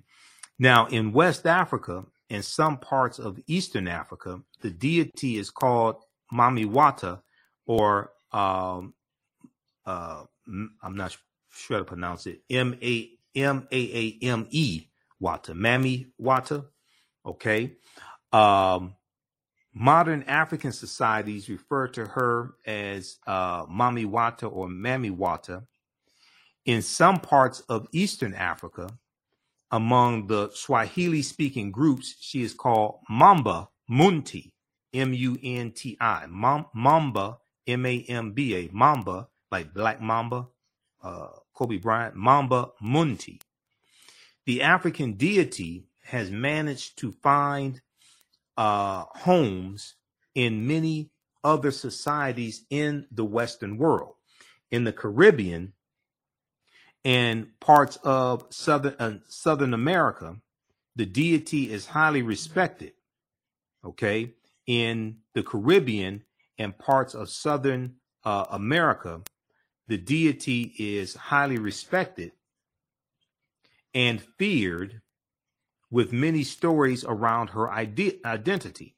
Many cultures, till date, to, to this date, to this day, worship the deity and train high priestesses who serve as a link between the people and the deity. Okay. Um, now, the role of Mami Wata, the role of the strikingly beautiful goddess is to provide spiritual and material healing to her worshipers while also protecting their emotional and mental health and growth. She is the protector of the water bodies. She is the protector of the water bodies. Many traditional groups in Africa till today do not uh, do not go to the beach or fish on certain days in order to provide peace to the water deity's home. For women, she is a giver of fertility and protector of women and children. Mami Wata has a soft spot for women who have suffered abuse. Mami Wata has a soft spot for women who have suffered abuse. The deity is also a provider of wealth and riches to her loyal worshippers and admirers and blesses children with beauty. Oftentimes, the beauty is said to be a destructive tool to the girls but the deity possesses evil as much as she possesses good. Many men have been said to be cap- captured by the deity for her own sexual satisfaction. Sometimes the men are left lifeless to be buried by the living, uh, or their bodies are never found. Uh, women who are not humble because they have been blessed with beauty are often left barren or without a man until they compensate the deity. Mami Wata also has very strong sexual prowess of uh, of uh, Mami Wata also has very strong sexual powers of sex starvation, seduction, and lust. In the Nigerian tradition, Mami Wata seduces men and reveals herself uh, to them after sexual intimacy, the man is made to swear faithfulness to the deity or die. Any man that any man that rejected her offer, any man that rejected her her offer is said to suffer sudden sudden death, poverty, and destruction to his family if he is married. The deity is also known to have a terrible temper and jealousy issues, which often lead to the death of many. Okay, now here's another depiction of Mami Wata as well.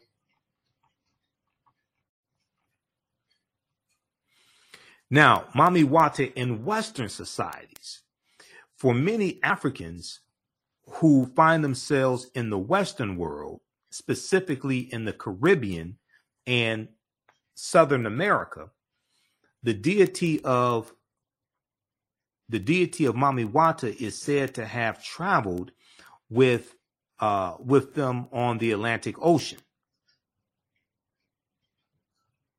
protecting them and taking some of their pain to relieve them, protecting them and, and taking some of their pain to relieve them. She is said to have capsized many slave ships that do not make it to their Western destinations, especially during the abolition of the slave trade.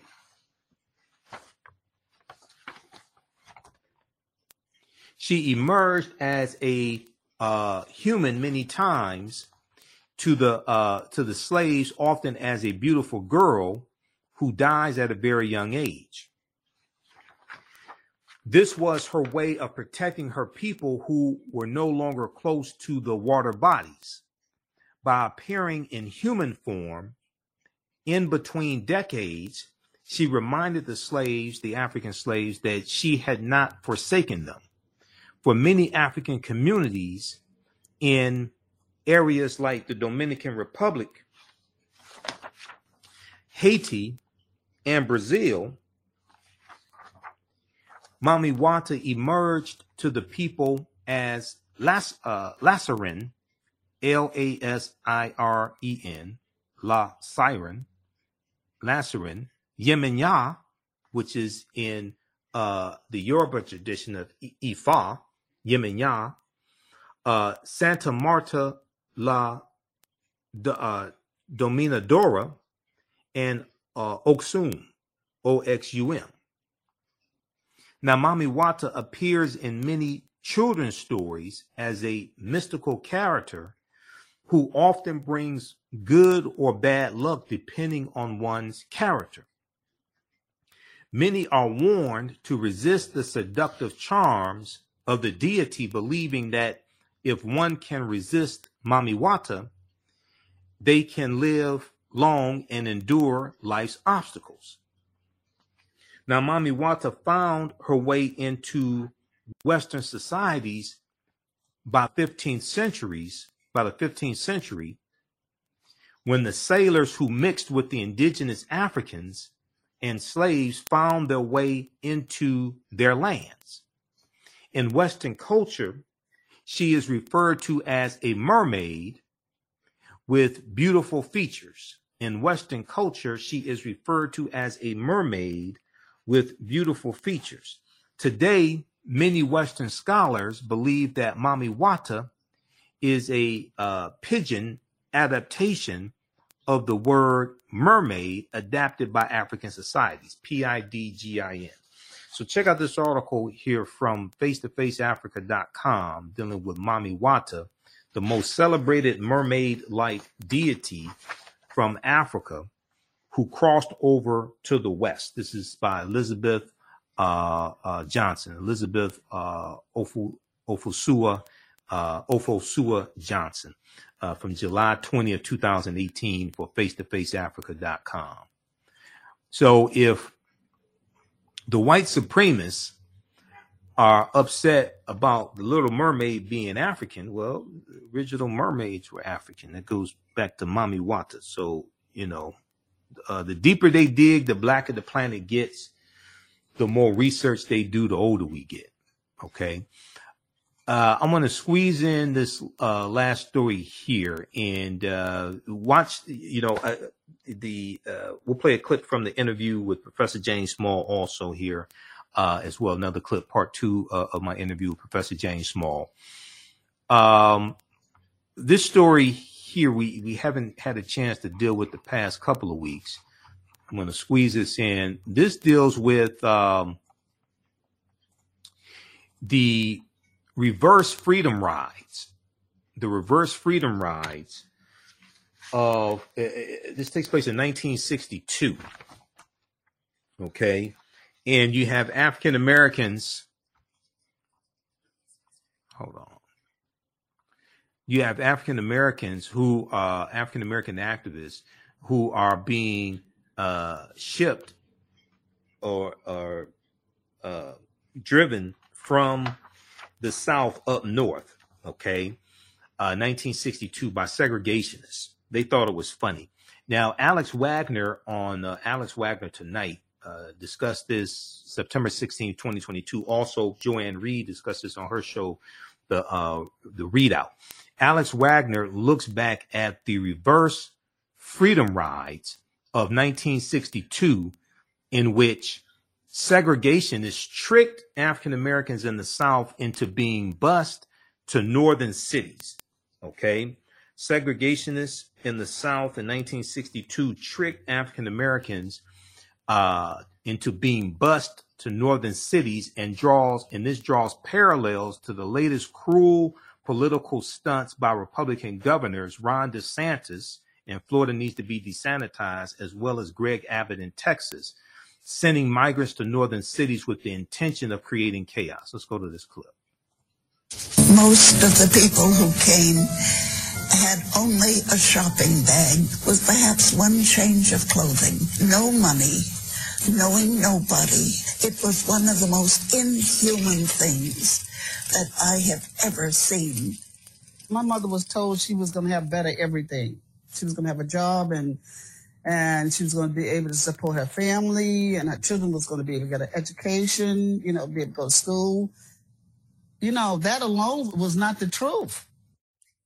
Throughout the summer and fall of 1962, hundreds of black Americans arrived at Cape Cod, Massachusetts, near the summer home of President John F. Kennedy. They arrived in their Sunday best, dresses, pearls, white hats. They had little else packed for what they expected to be a permanent move, mostly because they had little else. Segregationists from southern states convinced them to travel to Massachusetts on buses by promising the world.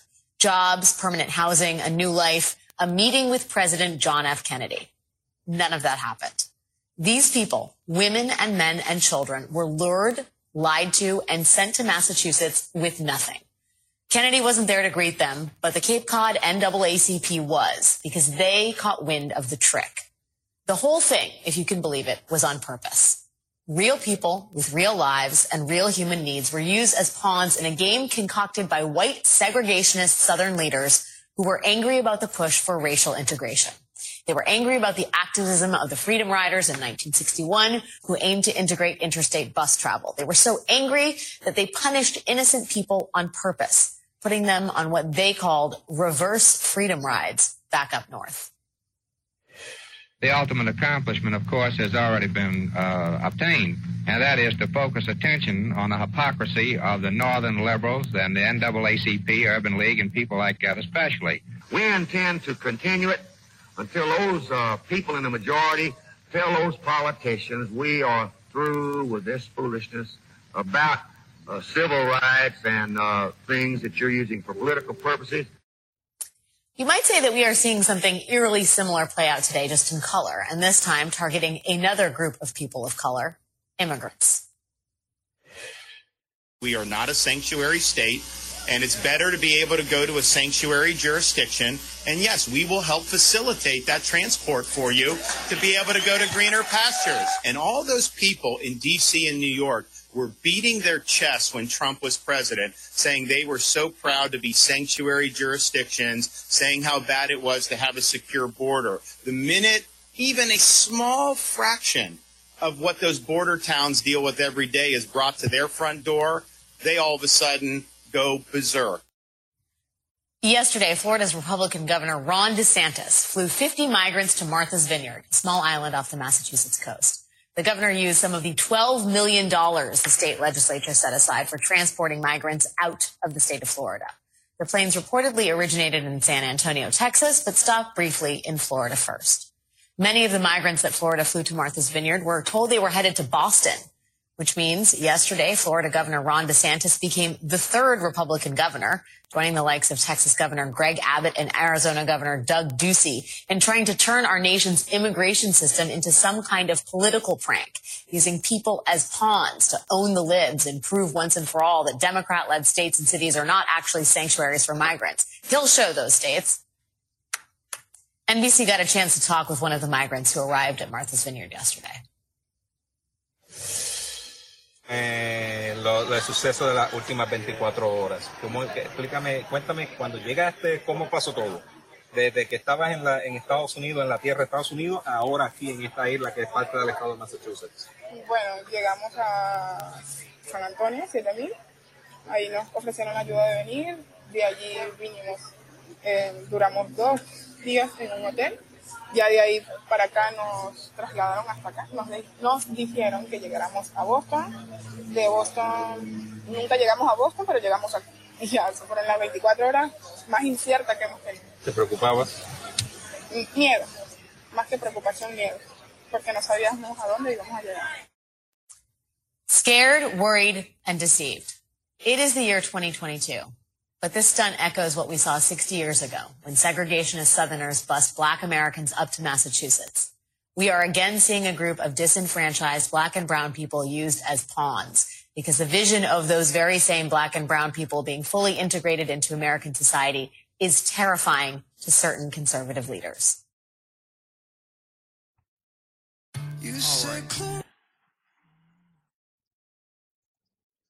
All right. So that is uh, that was from uh, Alex Wagner tonight, dealing with uh, the reverse freedom rides. That's from uh, September 16, 2022. GOP governors follow shameful history with cruel stunt abusing migrants.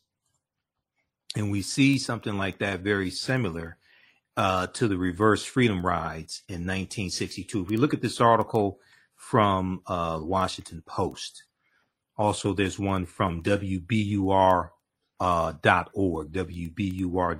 But if you look at this one here from the Washington Post, uh, reverse freedom rides, an echo of Martha's Vineyard. Reverse freedom rides, an echo of Martha's Vineyard migrant flights 60 years ago. Tricked by segregationists with promises of work and housing, black families were dropped in Cape Cod with nothing. Sound familiar? We look at this article here written by Gillian Brockell and Jody Tillman, September 16, 2022. Now, here's a picture of these African Americans who, uh, okay, Victoria Bell wearing glasses and holding an infant, infant, uh, is greeted by select man E. Thomas Murphy. E. Thomas Murphy, and on uh, on arrival from Little Rock, Arkansas, with her 11 children in 1962 in Hyannis, uh, Massachusetts.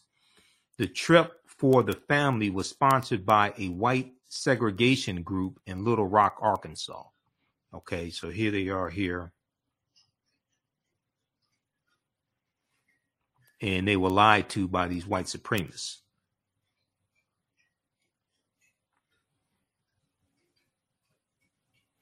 Okay.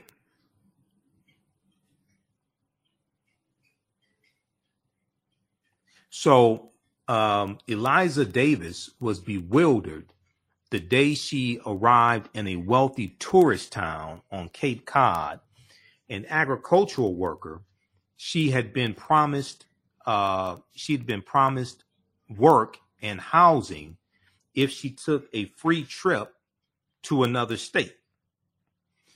Days later, disembarking with uh, her eight children, she had little idea where she was, that a president had a family compound down the road, or that she was a pawn, as locals told the New York Times in a political stunt. She was a pawn in a political stunt.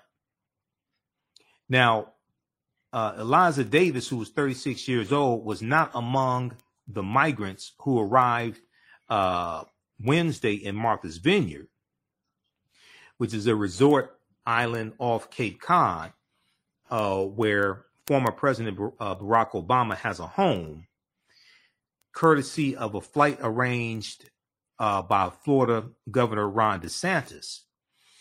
Uh, she was a Eliza Davis was a black woman from Alabama, bused to and abandoned in Hyannis, uh, Massachusetts in 1962, not far from the holiday home of President John F. Kennedy.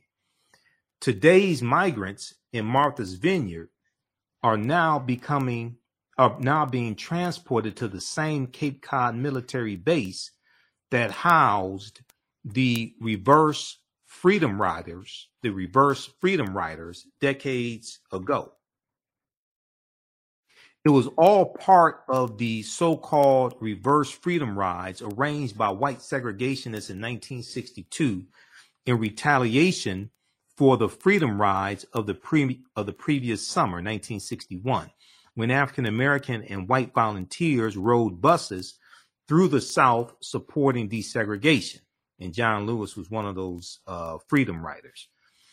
Uh, the plot was organized by uh, white supremacists, by the White Supremacist Citizens Council in Arkansas, who bought radio, who bought radio ads and made flyers advertising the quote unquote opportunity to African Americans. Now they focused the White Citizens Council, these white supremacists focused on recruiting men with criminal records and single mothers with a lot of children, cynically presuming white liberals would welcome them the least. Lela Mae Williams, an Arkansas woman who was dropped off in Hyannis, Massachusetts, with her nine youngest children, was dressed in her finest clothes because she had been told uh, President John F. Kennedy himself was going to greet them when they arrived, according to a uh, report from National Public Radio, NPR, in 2020. Okay, now Lela Mae Williams had packed little else because anything she needed was going to be provided, she was told. She was told. Now, here is uh, a picture of Lela Mae Williams, 36 years old, of Huttig, Arkansas, and seven of her nine children on arrival in Hyannis, uh, Massachusetts in May of 1962. Uh, Lela Mae Williams said she had been told President John F. Kennedy would greet her on arrival. This is how d- demonic and devilish these white supremacists were, and many of them still are.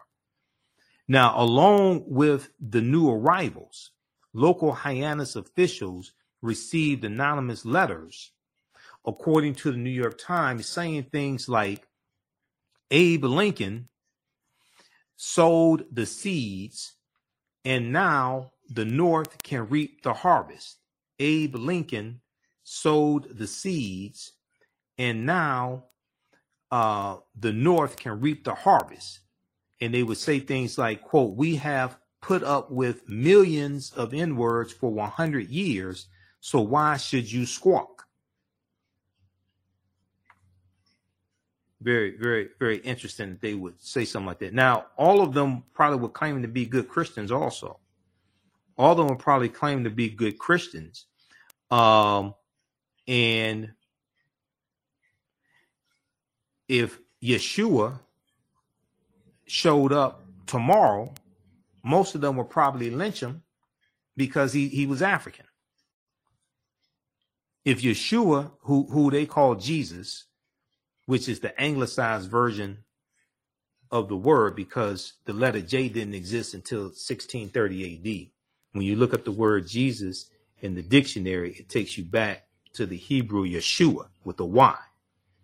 If Yeshua showed up tomorrow, these white supremacists would probably lynch him because they'd find out he's African, not European, like like the the, the version they, they've been worshiping.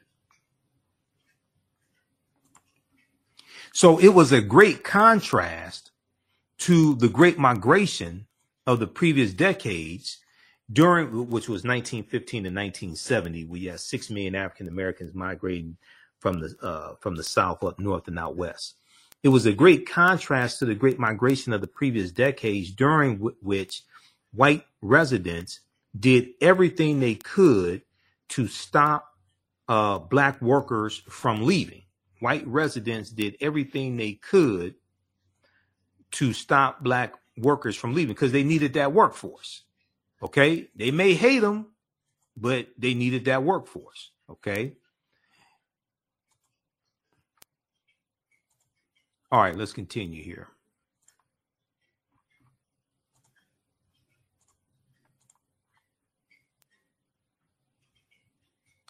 Um,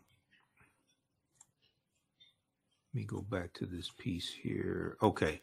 So families would often have to sneak to the train station under cover of darkness or use other subterfuge to escape.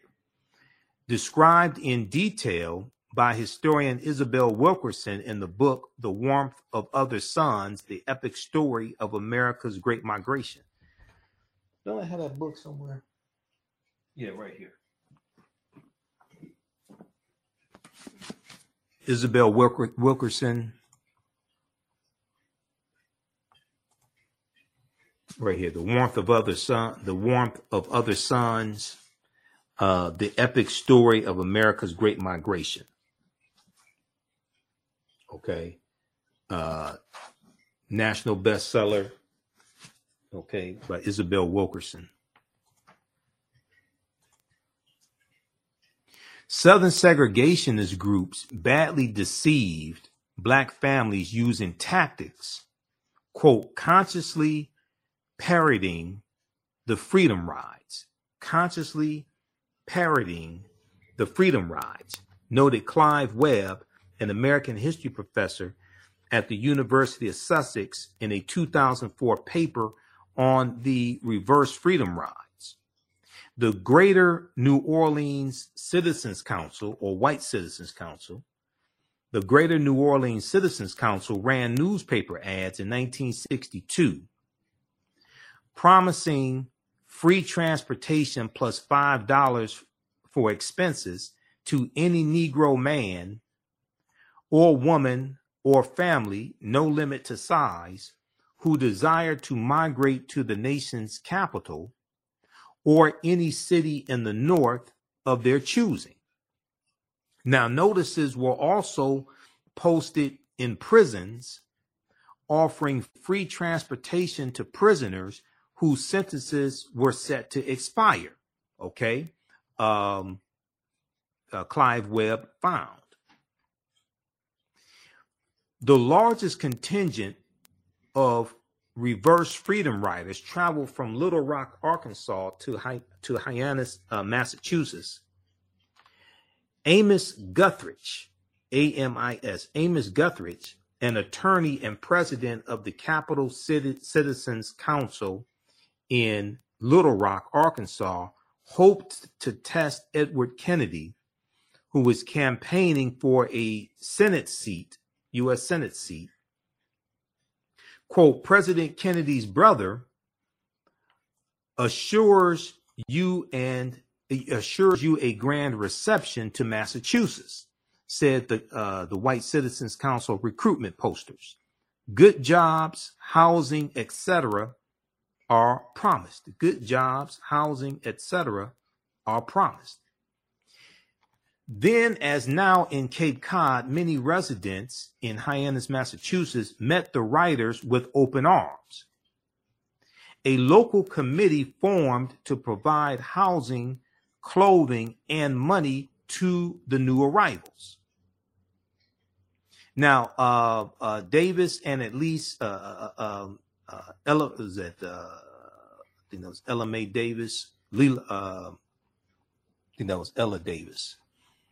Okay, uh, I think that was Ella Davis.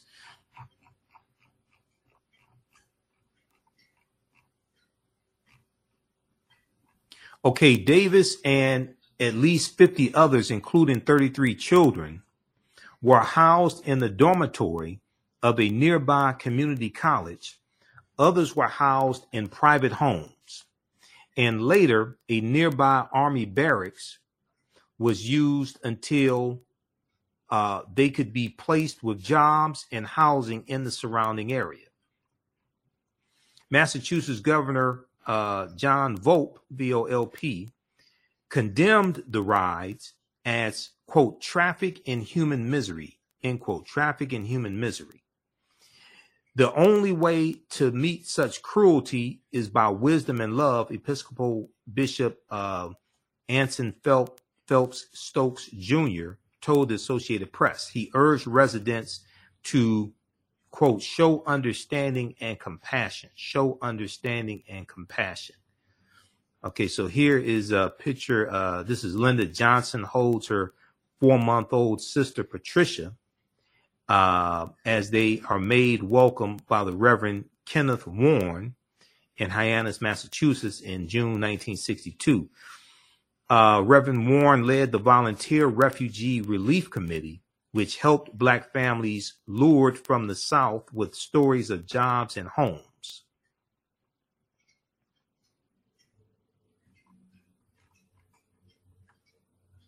The welcome was not universal the welcome was not universal. When the Massachusetts governor asked for federal help, the Kennedy administration declined.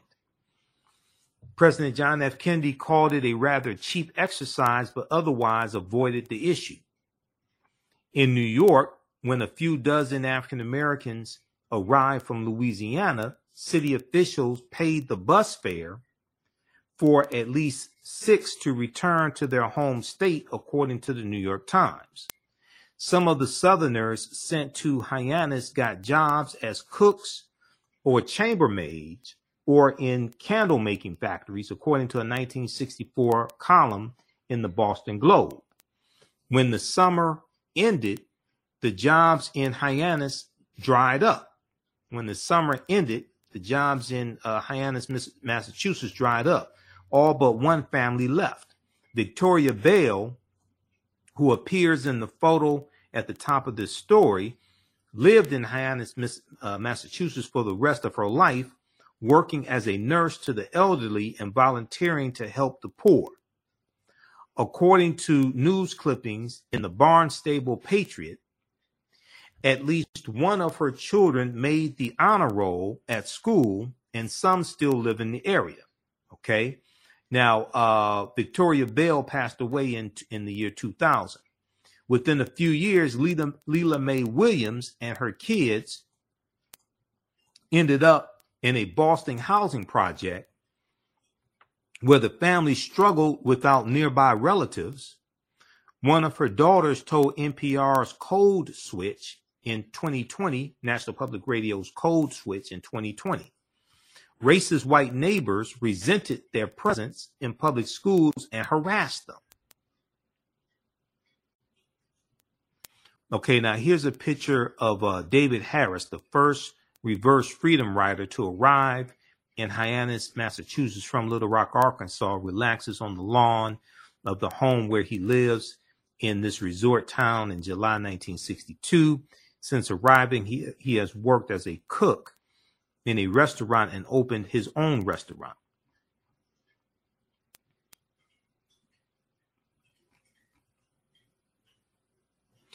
The reverse freedom rides ended up backfiring politically.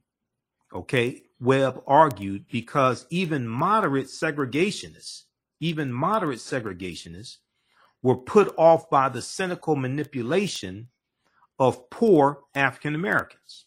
Even moderate segregationists were put off by the cynical manipulation of poor African Americans. So they were white supremacist light, L I G H T. They were white supremacist light. Okay. They were, um, you know, seg- white, they were light segregations. They were segregationist light. In Little Rock, Arkansas, the Arkansas Gazette said the scheme had never been condoned by the better thinking people here. Had never been condoned by the better thinking people here. New Orleans radio and television station WDSU denounced the campaign as sick sensationalism bordering on the moronic. Sick sensationalism bordering on the moronic. A Gallup poll published in June 1962 showed widespread disapproval of the White Citizen Council's tactics among Af- uh, among white Southerners.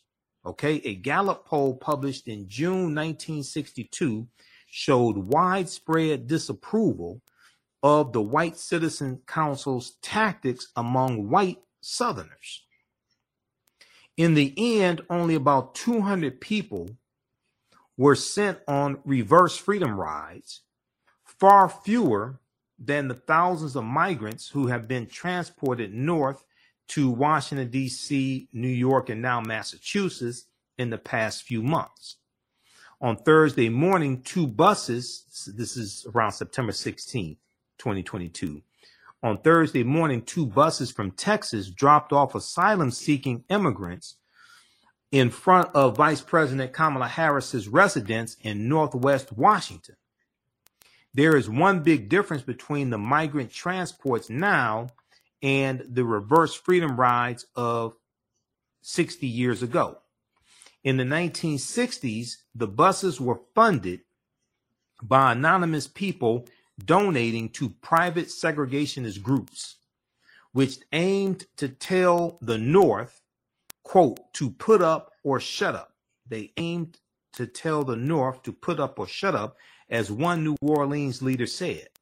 Now, Governor Ron DeSantis, who needs to be voted out of office in the November 8th, 2022 midterm election because um, Florida needs to be desanitized. Governor Ron DeSantis has not said how the flights uh, he arranged to Martha's Vineyard, Martha's Vineyard was were funded. We know he spent, um, uh, I think it was, yeah, uh, I think he spent. It was either DeSantis or Greg Abbott has spent twelve million dollars so far. Uh, probably at, at, the time of this article, uh, around September 16th, they had spent like twelve million dollars. Okay, uh, Governor Greg Abbott he spent $12 million. I don't know how much money DeSantis has spent. Governor Greg Abbott has, has spent uh, $12 million sending migrants up north. But Texas Governor Greg Abbott, Republican, has used state resources and donations for the buses. And both have been eager to take credit. Both have been eager to take credit. Hopefully, this demonic scheme by Governor Greg Abbott and DeSantis, Governors Greg Abbott and DeSantis, hopefully it will backfire on them politically as well. Okay, check out this article from the Washington Post Reverse Freedom Rides, an echo of Martha's Vineyard migrant flights 60 years ago. Okay, look, um, be sure to register for the online history classes I teach on uh, Saturdays and uh, I mean not Saturdays, uh, Tuesdays and Thursdays. It used to be Saturdays and Sundays. These classes are Tuesdays and Thursdays. Um, ancient Kemet, the Moors, and the Ma'afa, understanding the transatlantic slave trade, what they didn't teach you in school. It's right on the homepage of our website, theafricanhistorynetwork.com, theafricanhistorynetwork.com. Click right here, register here. Okay and uh, the classes on sale eighty dollars, regularly one hundred thirty dollars. And then on Tuesdays, I teach from the Civil War to the Civil Rights Movement and Black Power, eighteen sixty five to nineteen sixty eight. Uh, so uh, October fourth and October sixth, we'll have class seven p.m. to nine p.m. Eastern Standard Time each day. If you miss any of the classes, all the set we do the sessions live, all of them are archived and recorded. You can go back and watch anytime. Uh, and we have a bundle pack. You can get both classes for $130. It's over $300 value. Click right here or register here. You can pay debit card, credit card, PayPal. If you want to do it through Cash App, email me. You can email me through the website. Click on contact the African History Network uh, right at the top of the page. Or if you're on the smartphone, click menu and it shows you the menu uh, there, the different options. Uh, the the uh, interview I did with Professor James Small. It's on YouTube uh, on our YouTube channel, Michael Imhotep. Also on the homepage of our website. Click right here. You can watch. Uh, it's a little more than two hours. Okay, and we dealt with the Woman King and the real history of the West African Kingdom of uh, Dahomey. All right, look. Uh, be sure to register for the the conference, the Repaired Nations Conference, taking place Saturday, October 8th. Saturday, October 8th, uh, 1 p.m. to 4 p.m. Eastern Standard Time, 10 p.m. to 4 p.m. Uh, Pacific Standard Time, out on the out on the West Coast. Okay, and uh, I'll be speaking there also. Well, uh, repairednations.org to register for the conference. We'll get the information up uh, on our website, theafricanhistorynetwork.com. Uh, and let's see, the suggested uh, donation is between five to twenty dollars. But if you can't make a donation, you can still attend. It's a virtual conference. You can still attend the conference. Uh, I want to go to uh, the um, video here in just a second. One more time. Greetings. Welcome to the 2022 Black Solidarity Cooperative Conference hosted by Repaired Nations. We're looking to bring an all virtual conference to you this year with different cooperative action happening around the African diaspora. This is a theme conference, and the theme is I versus We, How to Repair a Nation. Around the theme, we're looking to offer an education around travel around the African diaspora, how to fund your cooperative, and also how to get into a collective versus an individual mindset of working together. This conference will be hosted on Saturday, October the 8th from 10 a.m. to 4 p.m. And we're looking for a 5 to $20 suggested donation, but no don- donation is required to come in. Please come out and support us on this day as we bring together different cooperatives and collectives with education. And we hope to see you at the 2022 Cooperative Solidarity Conference with Repaired Nations. Okay, look, that's going to do it for us. Also, you can support the African History Network, dollar sign the AHN show through Cash App, dollar sign the AHN show through Cash App, also through PayPal, paypal.me forward slash the AHN show. So if you like this type of information, if you learn something from today's show, you can help support us. That helps us keep doing the research, stay on the air, keep broadcasting, pay some of the bills, etc. So we have uh, the links here right on the homepage of our website. You can click there for Cash App. Uh, it takes you. Um, me see. Okay, uh, click right there, and then um, this is our official Cash App account. Dollar sign the AHN Show S H O W. When you go to it, it says Michael and shows my picture there. These other ones here are fake African History Network Cash App accounts. I'm still trying to get shut down. All right. Okay, look, we have to get out of here. Uh, remember, right now, correct wrong behavior is not over till we win Wakanda forever. Thanks for joining us. Give us a thumbs up, give us a heart, give us a like on this broadcast. We'll talk to you next time. Peace. Hello, African History Network family. You've put it off for way too long. Now it's time to act for your family, your future, and the next generation. Get life insurance for that peace of mind and security for you and your loved ones. Build your financial foundations starting today. Your independent agent at Fortified Trust Life Brokers, with over a dozen strong A rated life insurance companies to offer you the life protection you need when it comes to final expense, term life, whole life, mortgage protection, annuities, and more. They are currently licensed in Alabama, Georgia, and South Carolina. Don't let a pre existing health condition hinder you from getting life insurance. You can get the affordable coverage you need today. Life insurance is only the beginning. Email them at Fortified Trust Life for a free fact sheet explaining the five basic building blocks for a strong financial foundation. It's their gift to you to help you fortify your future. Email them at fortifytl828 at yahoo.com or call them at 706 339 5096 and leave a message. Fortify your future today. The work that I do is larger than the fashion industry, it's larger than the art world. And I believe that I was born to bring newness into this world. I'm Kyemah McEntyre. I'm 24 years old and I'm an artist. I create everything from paintings to jewelry design, metaphysical jewelry to be specific, and fashion design.